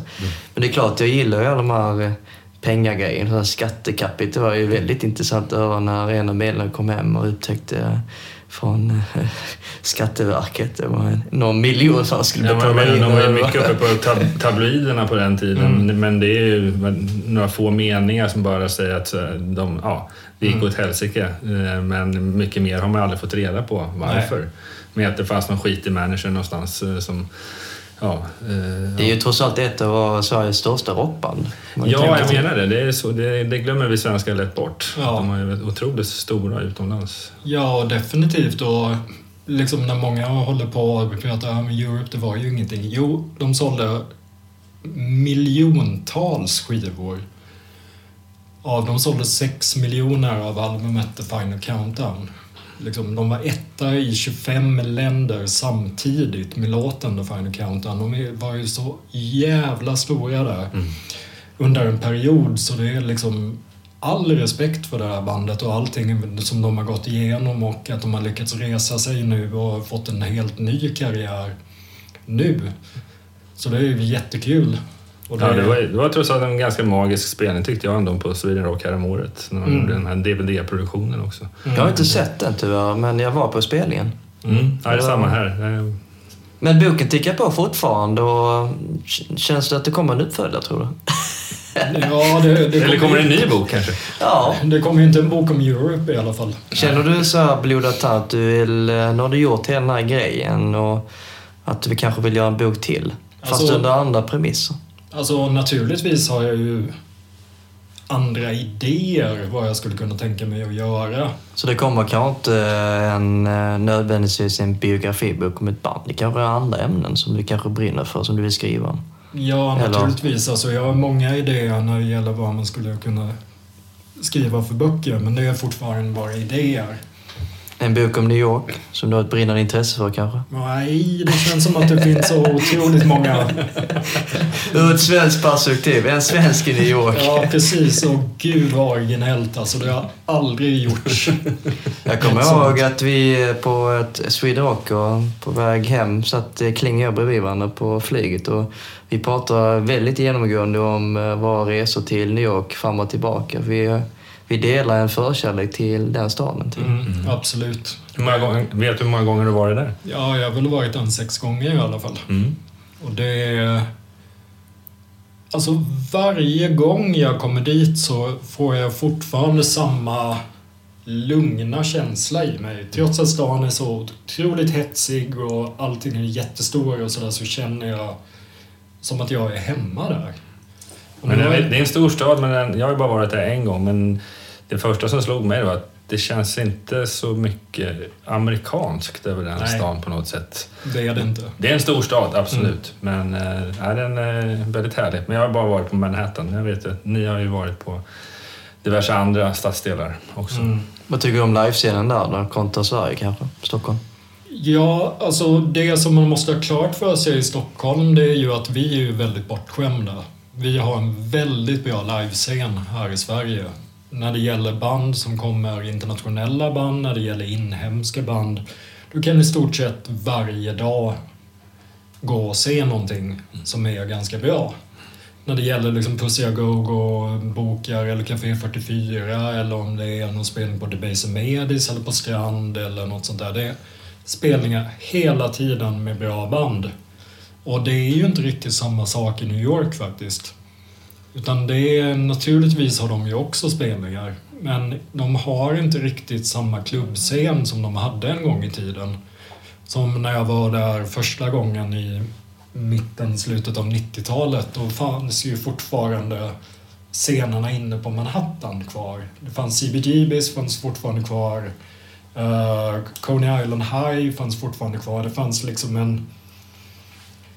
Ja, liksom, både Lower East Side och liksom East Village var fortfarande så som Lower East Side och East Village var en gång i tiden. Alltså en mötesplats för punkare och alternativa människor och hardcore och allt sånt där. Det var fortfarande levande då. Men med gentrifieringen av eh, Manhattan och även Brooklyn och andra delar så har ju den scenen på ett sätt liksom flyttat ut. Och då, därför är det ju liksom de intressantaste klubbarna nu, det är ju faktiskt i Brooklyn. Som det är det, The Acheron, till exempel eller St. Vitus Club. Det är liksom de som tidigare låg kanske inne på Manhattan men nu har blivit en hipp frisör eller någon modedesigner eller något sånt butik. Kommersen har fått eh, slå sönder hela Manhattan och Ja. ta bort lite av kulturen. Eller Det- den typen av kultur. Det, det är ju liksom gentrifieringen av stan och det är ju precis samma sak som du ser här. Och återigen när vi pratar om det här området vi sitter om. Vid Sankt Eriksplan i Stockholm så fanns ju tidigare både Studion som var en otroligt bra liveklubb och Fritz Corner hade ju också. Mm. Och liksom, vad är det nu? Studion är Kajsa Warg Precis. och eh, Fritz Corner är ett parkeringsgarage. Ja. det är inte Det- mycket till klubb där inte. Nej, och det är ju sånt som händer lite när en stad blir lite för rik och lite för välmående. Då försvinner det alternativa kulturen och tvingas flytta någon annanstans. Men för fem, sex, sju år sedan så började det hända någonting just av de du började med, med Debaser, Strand Mm. och Det har ju kommit tillbaka. del. tillbaka mycket mer. Mm. Känns det som att det går åt rätt håll då? 2015? Att det... Ja, alltså, men det, det, vi var inne på det i, i, i Rock Dudes 2 när vi pratade med Olof Wikström som Mm. är en bokare. Eh, och han sa ju att, ja visst, det är en väldigt levande scen men det, det är så vansinnigt mycket konserter nu så det är Mm. svårt att Folk, svenskar är bekväma också ska man tänka på. Man drar inte ut dem hur lätt som helst en tisdag kväll. Det är väl lite det som är problemet också, att det är lite för mycket nu. Mm. Att det är väldigt enkelt att välja bort konserter och det är väldigt enkelt att välja bort också av den anledningen. Äh, jag ser dem nästa gång. Ja, men så är det också det här om man följer sociala medier. Man ser, okej, här var det något konsertfoto eller en recension från en konsert igår. Bara, Shit, var de här spelade igår? Det hade jag ingen aning om. Alltså för det, det var för mycket annat som kom i vägen i, i bruset. Ja, men sätt. framförallt inom vår genre så ser man ju varje vecka att det är alltid något stort band som kommer hit från, från starten till exempel. Mm.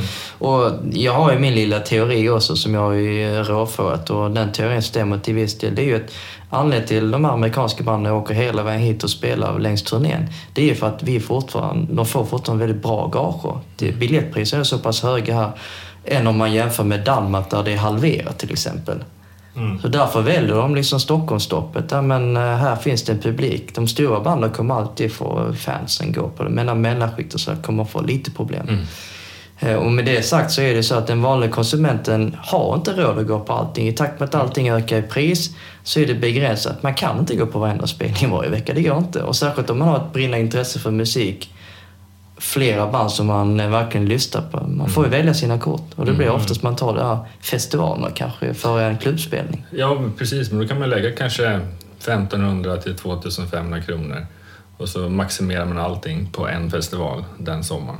Då får man i alla fall se väldigt mycket. Mm. 2500 kronor festival, visst det är vad pengar det men som man alla kostar runt omkring oss. Man ska Ja, ta sig dit, tält, mat och helt plötsligt upp i 5000 spänn. En, en Det är som en 18-åring hel- har inte råd med det, kanske en 15-åring för den delen. Det kan man åka till New York för, delvis i alla fall. absolut.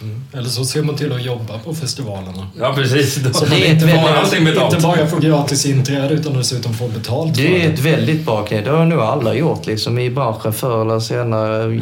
Jobbat på en festival. Jag kommer ihåg när jag var 20 år, jag var på Roskildes orangea scen och byggde eh, de här mm, trapporna där bak de kunde stå på, längst bak. Och precis innan de öppnade upp eh, till folket i allmänhet, fick gå ut på orangea scenen se verkligen det var ute i fälten alla jobbade. Det var en häftig upplevelse bara för att göra en sån grej.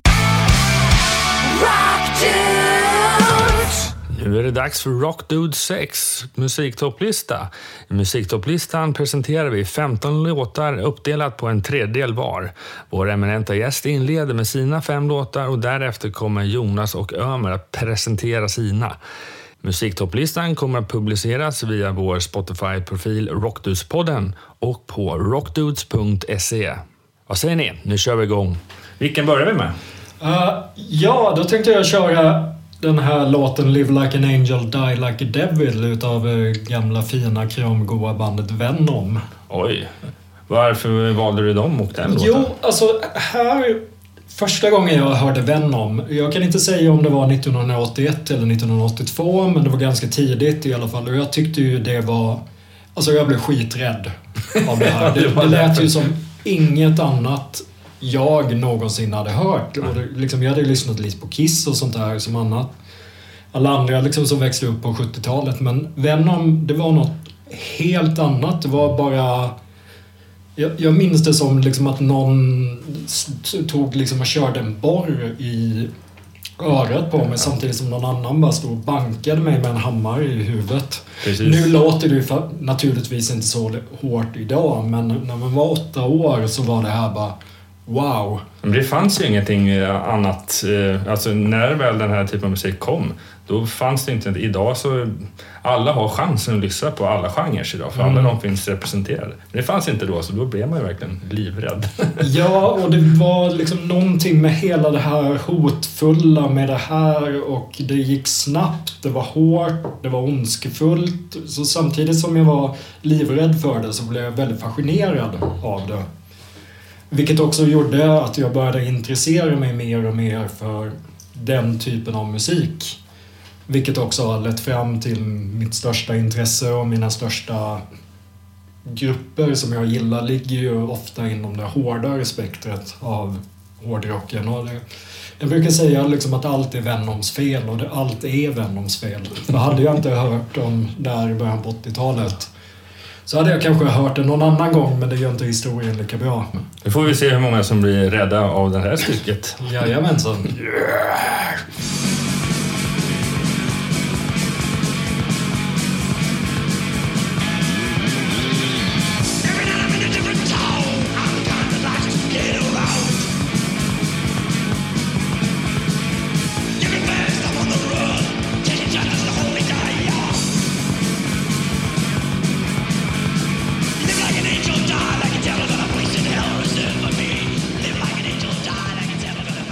shit. Det var riktigt läskigt. Jajamensan. Nu blev jag lite rädd där. Ja, det blev allt. Jag bara undrar, på din topp 5-lista, finns det några svenska band med där? Eller? Nej, det gör det inte. Ja, det är så alltså? Ja. Okej. Eh, Men nu är det ju bara fem låtar här och då måste man ja, man måste välja, välja. någonstans. Och Sverige under 80-talet var ju ingen stor hårdrocksnation. Nej, det har du helt rätt i. Egentligen, liksom om vi räknar bort Europe, så självklart vi hade Treat, och vi hade Easy Action och vi hade några andra band som var liksom mindre på skalan, men det var egentligen först i början på 90-talet. Precis, så du har ju, du, dina låtar är ju fram till 1989. Så, Ja, precis. Så då, det, det, det säger allt. Ja, Så där, vilket- därför blev det så. Det kan vara Klings 80s. Det här. Precis. Från 81 till 89. Ja, från att du skrev en bok om Europe som var stora på 80-talet. Ja, så, precis. ja. Men vilken eh, blev den andra låten då? Ja, då hoppar vi fram ett år i, eh, i kronologin här helt enkelt i Iron Maiden och låten Hallowed Be Thy Name. Och jag valde just den låten eftersom vi kan inte säga att den just den låten kanske har be- betytt mest eh, för mig av alla Maidens låtar. Det är jättesvårt att säga eftersom jag gillar Maiden jättemycket. Men däremot så tycker jag att det här är kanske den ultimata heavy metal-låten. Mm. Den är så otroligt bra strukturerad med från det liksom långsamma introt till refrängen till crescendot och allting. Den liksom innehåller allting som är heavy metal. Den är teatralisk och den är fantastiskt bra. are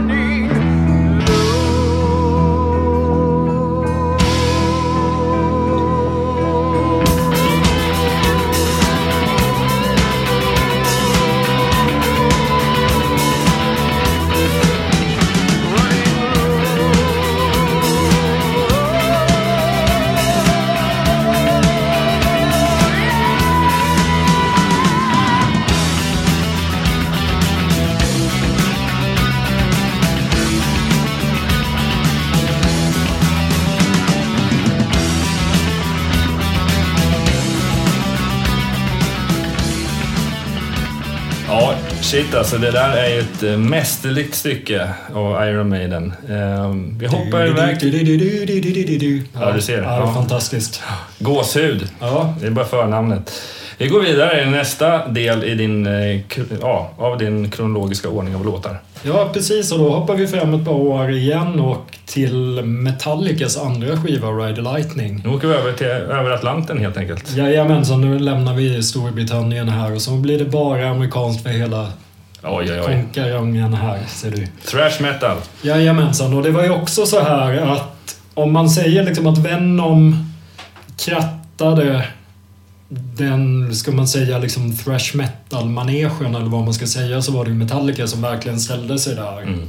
Och var ett band som betydde och fortfarande betyder jävligt mycket för scenen. Mm. Och jag hörde inte Kill 'Em All när den kom, utan det första jag köpte det var Ride the Lightning. Mm. Och jag blev ju fångad direkt av det här. Sopar av gatan nästan. Ja, absolut. Och det var liksom allt ifrån det här liksom att de var snabba, men det var ju Venom också. Liksom. Mm. Men det fanns liksom ett helt annat musikaliskt tänk i det och det märktes ju verkligen just på Ride Lightning att de hade blivit mycket bättre som kompositörer. De hade mer ambitioner, inte minst. Precis, det blir mer komposition över det också på något sätt. Ja, absolut.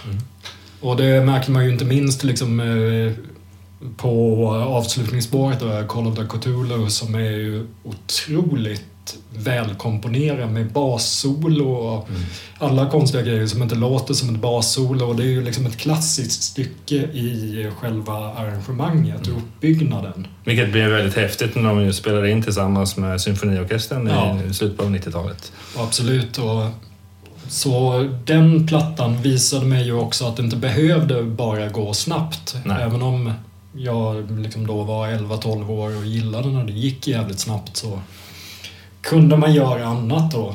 Precis, Nu- man kunde kombinera. Framförallt variation av tempo tyckte jag. Ja, absolut. Och man kunde komponera låtar Mm. mer än bara liksom tuffa, hårda och sataniska hastighetsuppvisningar. Liksom. Precis, och inte bara texter som bara handlar om Satan och, och lite till. Inget fel på Satan, men Nej, absolut det, inte. det fanns lite. Men eh, det är ju faktiskt lite religiöst tema i den Ja. låten som jag har valt faktiskt om Just det, det, som precis. man kallar Pesach, alltså den första påsken. Mm. När dödsängeln gick i faraos rike och avrättade den förstfödda sönerna. Precis. Sa att han skulle släppa Moses och hans folk helt enkelt. Mm. Vilket han sedermera gjorde, inte riktigt på grund av den här vill jag minnas. Kanske inte på grund av låten, men i alla fall just den här episoden. Men det var en herrans massa skit han skickade på honom. Det var, det var pest och det var grodor och det var gräshoppor och fan och hans moster liksom. Gammaltestamentliga guden alltså, han är ju fruktansvärt jävla sur. Ja, man förstår varför Satan kom till. Ja, alltså det fattar man ju. Vem fan kan ju inte bo med den där snubben? Han är ju för fan helt jävla manodepressiv. Liksom Nej. bara vill att folk ska döda sina söner och håller på. Och blir han förbannad så bara dränker han jorden. Mm. Sådär bara. Fuck you. Ja.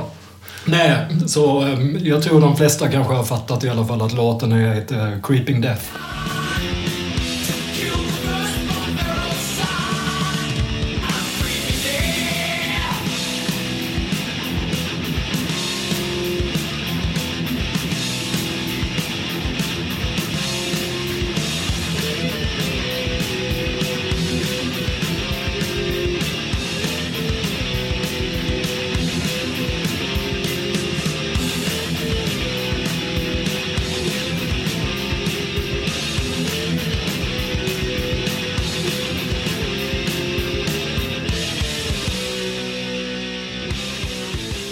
Jäklar vad det där stycket är bra, eller stycket, den här låten. Eh, Jag själv, om jag bara ska tillägga, minns väldigt... Det här är första låten jag hörde med Metallica live, 93 på Stockholms stadion. Det var gåshud. Eh, Nu går vi vidare till låt nummer fyra. Japp, och nu blir det Satan igen ser du. Ja, nu blir det Satan i gatan. Ja, Satan i gatan och eh, ja, Slayer. Ja, självklart så måste Slayer med på Ja, listan. det, det går ju liksom inte att komma ifrån vad som har betytt mest för mig. Och när jag sa tidigare liksom att Metallica visade att allting inte behövde gå fort så gjorde Slayer det tvärtom. De bevisade jo, det behöver fan mig gå fort. Och vi kan göra det lite fortare ändå. Ja, och där, där blev det ju också... Jag, jag hade hört Hell Awaits när det var ny. Eller i alla fall ganska ny. Eh, och var väl inte sådär superimponerad av den där. Jag tyckte den var, den var ganska tuff och sådär, men ljudet var inte så jättebra och allting sådär. Men ja, den var tuff. tuff. Men liksom när Rain in Blood kom 1986, det var ju bara en... Ja, man kunde ju inte stå upp. Nej, hela plattan på något sätt har ju varit som en gestaltning av thrash metal. Ja. Eh, ja, från då och fram till idag. Är, Ja, och det, det är ju liksom den här milstolpen som allting alltid mäts utifrån. Det är ju liksom Raining Blood, det är ju liksom thrash metals epicentrum på något sätt. Allting som Slayer gör kommer för alltid jämföras med den skivan. Mm. Och där kan jag återvända till det här när jag pratade om vad musik är så beroende av omgivningarna. För naturligtvis, när jag blev helt golvad av Raining Blood när jag var 13 år, då säger ju det lika mycket om mig, vad jag var när jag var 13 år. Och rent kvalitativt så kanske Slayer kan göra en skiva som är lika bra egentligen, men den kommer aldrig nå upp till Raining Blood för det påminner om allting som pågick då. Det är känslan, det är överraskningen, bara den här entusiasmen Mm. som spiller över och den kanske man egentligen bara får en gång per band.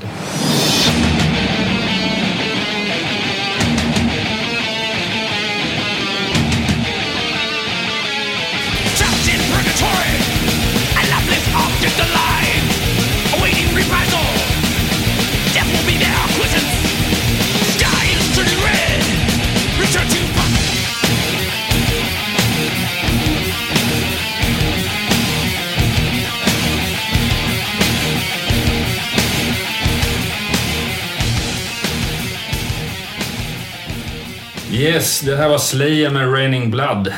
Ja, rest in peace Jeff Hanneman. Yes, absolut. Ehm, vi har en låt kvar på den här listan. Jajamensan. Blir det någon mer metal-låt eller? Nej, nej, nu blir det punk ser du. Punk? Japp. Oj, oj, oj. Ja, du pratade mycket om punk i Ja. början av programmet. Och eh, parallellt med mitt uh, metal-lyssnande, mitt hårdrockslyssnande. Alltså egentligen, jag vill liksom inte dela upp musik i genrer mer än eh, att det är bekvämt att göra så. Liksom, bra musik är bra musik, dålig musik är bra, dålig musik och så spelar det ingen roll vilken genre det är. Eh, då har jag valt låten No Control av Bad Religion. Och det där är en lite speciell upptäckt av det bandet faktiskt. Ja, när upptäckte du dem? Jag upptäckte dem faktiskt via Creator. Mhm. Det gamla tyska thrashbandet. Ja, det var ju en stark länk däremellan. Ja, alltså den, den är ganska diffus sådär egentligen, men i alla fall i slutet på 80-talet. Ja, barn. Det är väldigt mycket 80-tal här nu. Men, eh, Men det här var faktiskt slutet på 80-talet. Det är ungefär vad farbror minns, sen blir det svårt. Under 80-talet så var ju Creator, de var på verkligen på väg upp och bli stora och liksom dessutom ett tyskt thrashband vid, vid sidan av alla de stora andra från USA. På den här tiden så kunde man ju i stort sett aldrig se videor Nej. med de här banden. Det spelades inte. Eh, MTV hade någonting som de kallade Headbangers Ball. Eh, Men då i alla fall, Creator hade en ny video som heter Betrayer. Som var liksom det första jag fick se med det bandet när de liksom rörde sig. Och i den videon så hade sångaren och gitarristen Mille Petrossa hade en t-shirt med ett band men jag fattade ett tag, efter ett tag att det var ett band, det stod bara Bad Religion och så var det ett kors som var överkorsat ungefär som en varningssymbol. Tänkte jag, ja men det där verkar coolt.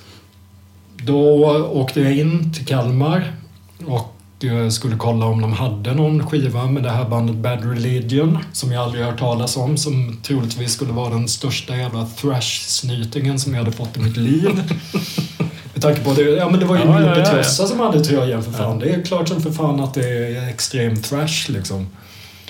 Eh, De hade inte skivan utan jag fick be dem liksom plocka in det här. Det var fortfarande på USA-import då. De hade inte ens distribution i Europa på sitt skiva.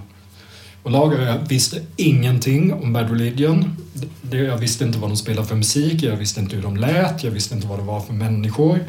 Jag visste absolut ingenting, för det fanns inget internet. Och så, skivan kom. Jag fick den i min hand och började på något sätt liksom ana oråd. Det var, det var liksom inget monster på omslaget utan det var typ pastellfärger, det var grönt och det stod bara Bad Religion No Control med den sämsta spärrningen på bokstäver. Jag har sett det hela mitt liv och det var gult, det var rosa, det var grönt och det var bara liksom bara, mm, jaha. Det här var ju konstigt. Tyckte jag. Men eh, jag hade ju beställt den så det var ju bara att ta skiten och åka hem. När jag kom hem satte på den på vinylspelaren och blev så överraskad så jag visste inte riktigt vad jag skulle säga. Jag tyckte ju det här var fantastiskt bra. När jag hade släppt att det absolut inte var extrem thrash metal då.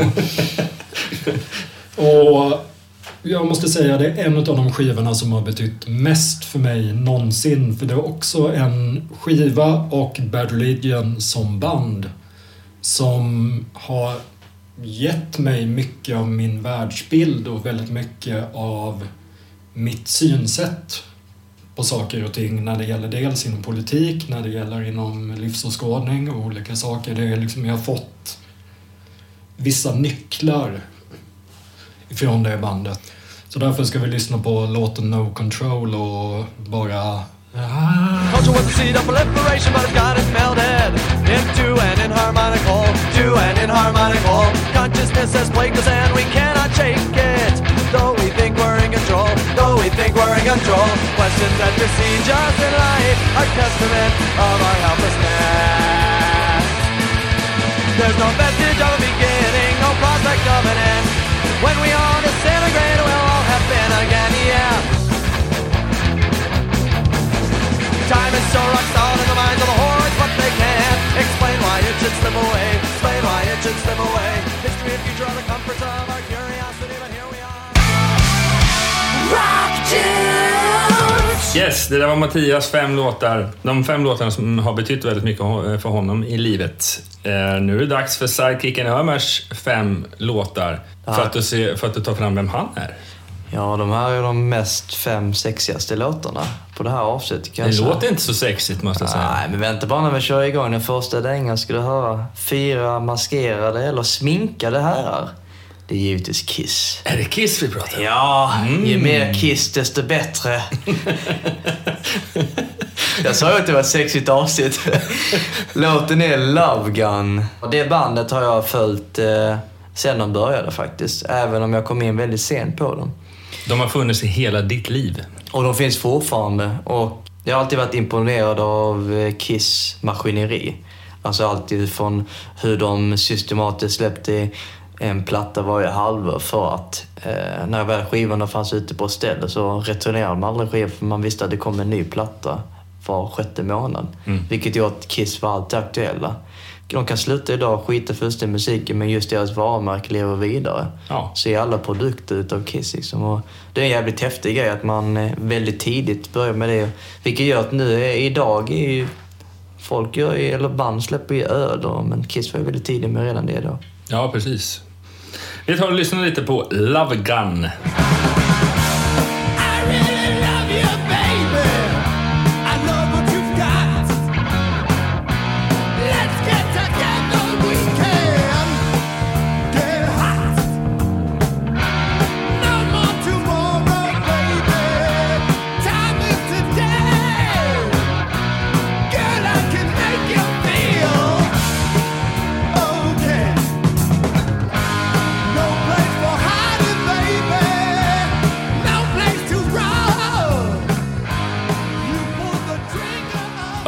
Yes, det var Kiss med Love Gun. Vilken eh, har du som nästa låt? Ett annat amerikanskt band, hör och häpna, det är Kaius. Gudfadern som uppfann stoner eh, rock. Ja, alltså jag, jag gillar det här. Alltså, jag gillar Fu Manchu som kom lite senare också, men om man kollar på pionjärerna så är det Kaius som startade hela den vågen. Och eh, en del av medlemmarna har gått vidare. Kaius finns inte längre, men det finns i en annan tappning i och för sig. Sångaren eh, Jan Garcia har ju Kajas Live och numera har han hans eget soloband som heter Vista Chino. Någorlunda samma musik. Eh, en av medlemmarna gick vidare och startade Queens of Estonia som ett exempel. Också ett väldigt framgångsrikt band. Eh, låten heter Gardenia ifrån Sky Valley, kom ut 1994. Jag vill tacka specifikt Henny Ranta från eh, Soulwork, Soulrock, gamla trummisen som gav mig den här öronöppnaren.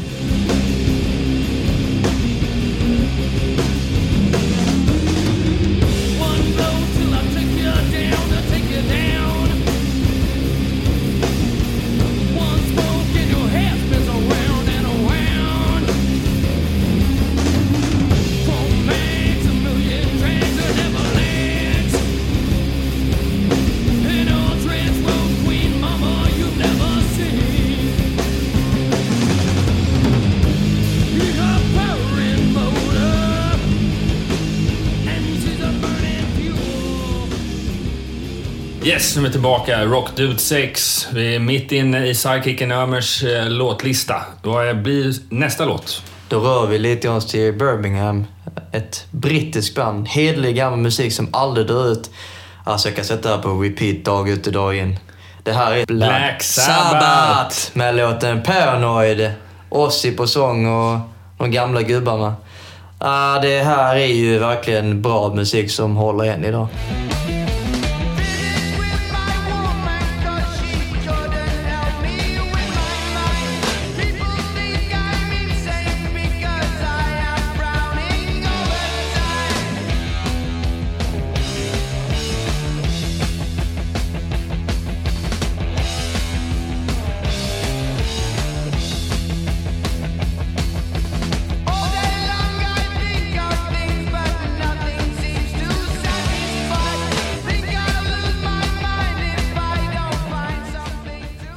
Black Sabbath med Paranoid.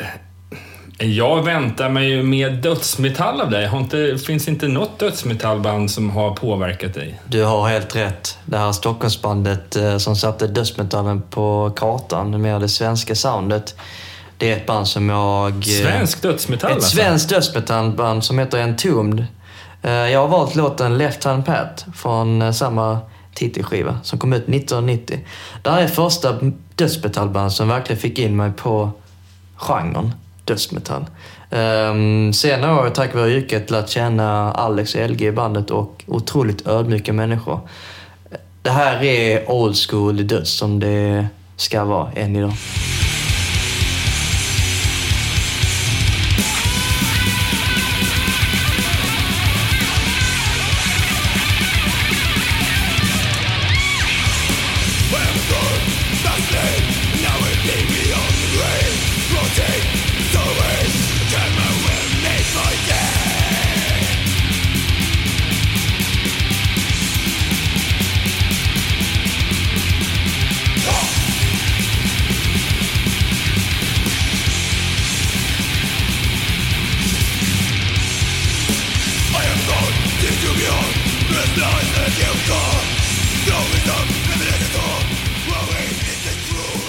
Äntligen så hade vi lite dödsmetall i eh, låtlistan över låtar som har påverkat Ömers liv. Nu är det sista låten med Ömer. Vad blir det då? Hip hop! Va? Hiphop? Oj, oj, oj. Vilka är det då? Jag är en gammal hiphoppare, hör och häpna. Och, eh, det kanske inte syns i klädstilen eller mina tatueringar, men Framförallt inte i låtlistorna på de tidigare programmen kanske. nej. Men hiphop ligger varmt i hjärtat och eh, det här Stockholmsbandet är verkligen ett band som jag upptäckte väldigt tidigt och det görs ingen bra hiphop längre. I alla fall inte när det gäller svensk vis, men det kommer en ny våg.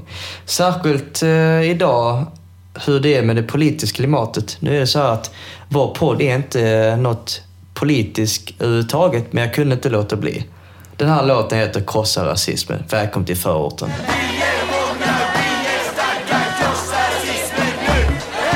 jag normal? Är du normal? Är vi normala? Jag är inte här för skojs skull, jag är här för att tala Jag kallas svartskalle för mitt mörka hår Jag kallas för värsting fast jag inte slår Jag bor i Sverige för att jag trivs typ här Ibland går jag till skogen och plockar bär Jag cyklar till sjön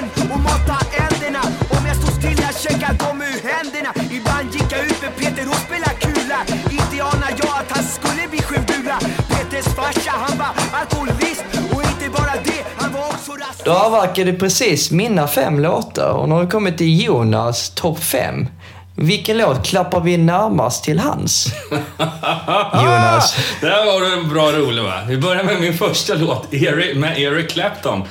Varför har jag med Eric Clapton? Jo, eh, jag spelar ju gitarr och han är en, en av orsakerna till att jag började spela gitarr. Och, eh, han har ett, eh, ja vad säger man, han har två sidor. Han har ett väldigt melodiöst, fin eh, spelt sida när han gör sina egna produktioner. Men sen har han ett stort hjärta för bluesen. Jag gillar ju hans blues-sida. Och i början på 90-talet så anordnade MTV mycket unplugged-spelningar. Eh, där Eric Clapton var en av dem. Och, så jag har valt Before You Accuse Me eh, som just spelas in eh, under denna konsert.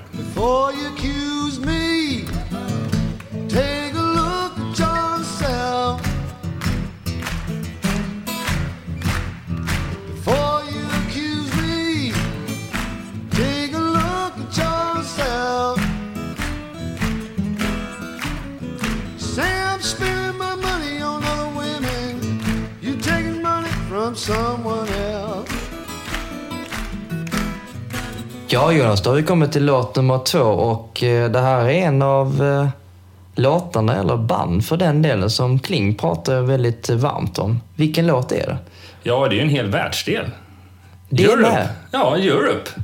Eh, faktum är att Europe också har påverkat mitt liv väldigt mycket. Eh, och det här är ju, jag har valt en låt från deras ja, första platta, självbetitlad. Det var ju så när man var liten så, så valde mamma och pappa att köpa en skiva. Och eh, ja, jag sa nog inte ens att jag ville lyssna på hårdrock utan de köpte en rockplatta. Varpå de köpte Europes första platta. Och när jag satte på den hade inte så direkt mycket susning om vad det var. Det var lite som för Mattias Kling och Venom. Och eh, fick höra då In the future to come. Och det var nog, ja, just då bland det hårdaste jag hade hört. Inte att jämföra med Venom, men, men ändå. Eh, så, men det, det har betytt väldigt mycket för mig för just mitt tyckande om hårdrock. Så alla ni som inte har hört Europes tidigare produktioner, så lyssna på In the future to come. Oh,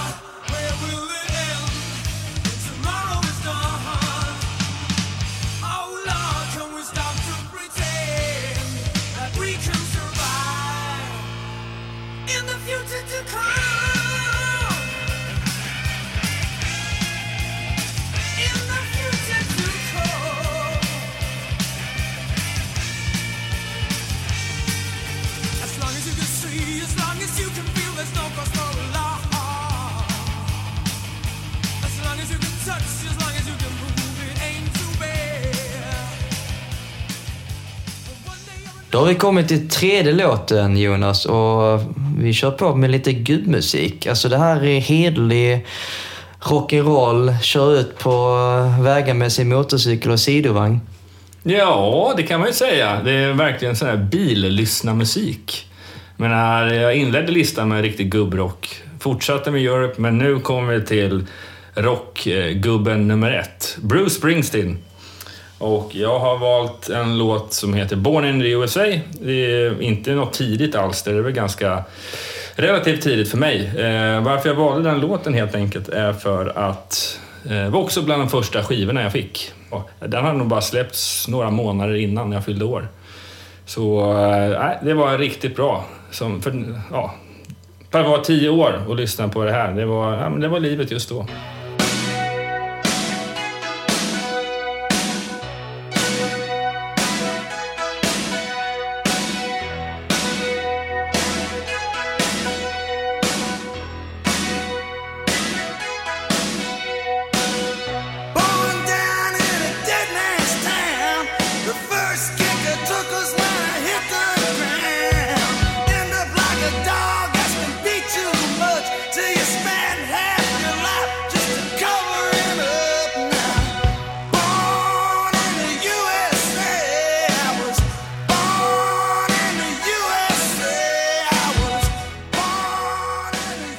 Har vi kommit till fjärde låten och eh, om min låt på min topp 5 var en hiphop med Latin Kings så är det här bandet som du valt det närmaste som kommer inom hiphop för din del Jonas. Vad är det här? Ja, det är verkligen en hybrid mellan hiphop och hårdrock. Det kom ju lite där början, mitten på 90-talet där någonstans. Men de var ju lite pionjärer kan man säga. Vi pratar om Rage Against the Machine. Eh, och jag upplevde dem, de var relativt tidigt i sin karriär på Hultsfredsfestivalen, som vi pratade mycket om förut. Men eh, det var ungefär som att uppleva en jordbävning för första och enda gången på Hultsfredsfestivalen. Det var när de drog i första ackordet och hela området bara vibrerade. Och jag bara älskade det. Och jag har valt låten Bullet in your head. Den är väldigt slow, eh, inte något högt tempo, men den har mycket det här hiphop-gunget tillsammans med hårdrocksriff. This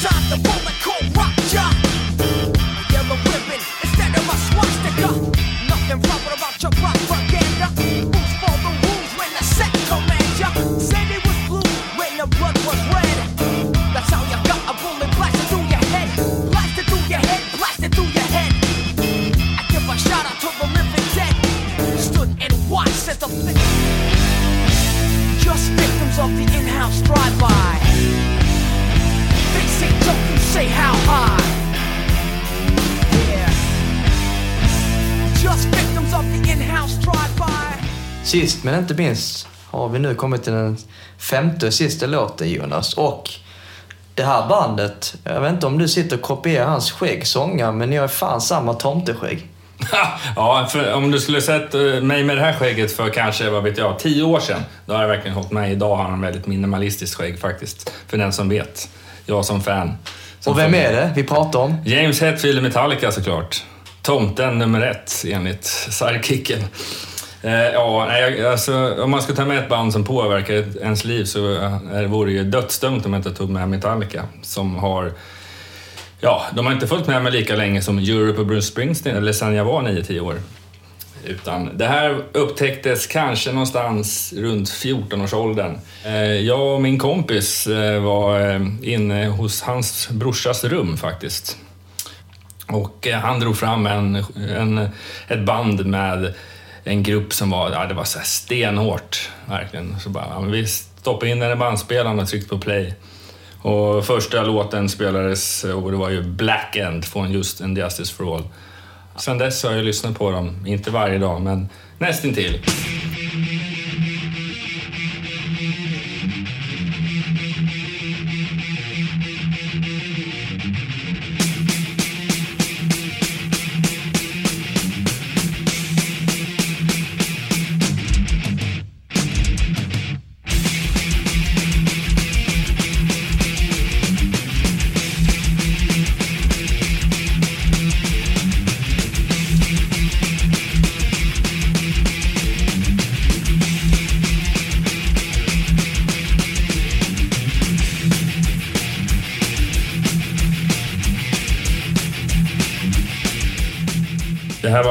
Dude 6 och nu har vi presenterat våra 15 stycken låtar på listan. Eh, nu är det dags att summera programmet lite och vi har fått reda på väldigt mycket om både Mattias Klings liv och hur det är att vara journalist. Mm, och ni har suttit och lyssnat på Kalmarbräkan i mer än en timme. Det, Ja, de som gillar dialekter, de måste ju gå igång på det rejält. ja, absolut. Vi brukar alltid slänga eh, in en fråga om eh, du skulle på ett kort sätt ge råd till de som lyssnar och kanske vill bli journalist eller författare kanske. Vad, skulle, vad ska de tänka på? Välj en annan framtid.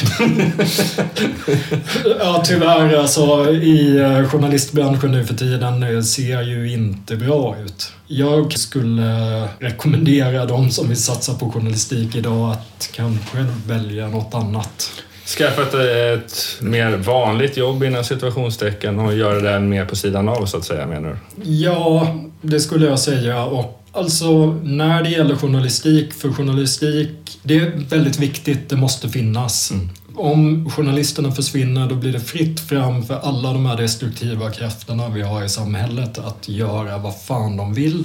Och jag säger till alla som vill bli journalister, utbilda dig, var nyfiken på vad som händer i samhället. Ta inte allt skit som folk säger till dig. Var kritisk. Var entusiastisk, liksom ge aldrig upp. Var envis och inse att journalistik är 90% hårt jobb, 10% skrivande. Med det sagt så eh, tackar jag Jonas Löv. Och jag tackar för mig och Vem är tack du? för att... eh, Ömer såklart. jag tackar för att Kling ställde upp för den här intima intervjun. Ja, jag vill verkligen tacka för ett händelserikt program. Ja, tack själva att ni ville ha med mig i detta forum.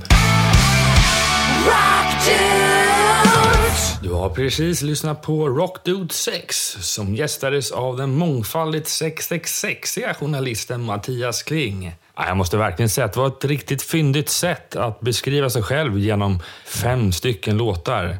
Vilka låtar skulle beskriva dig bäst?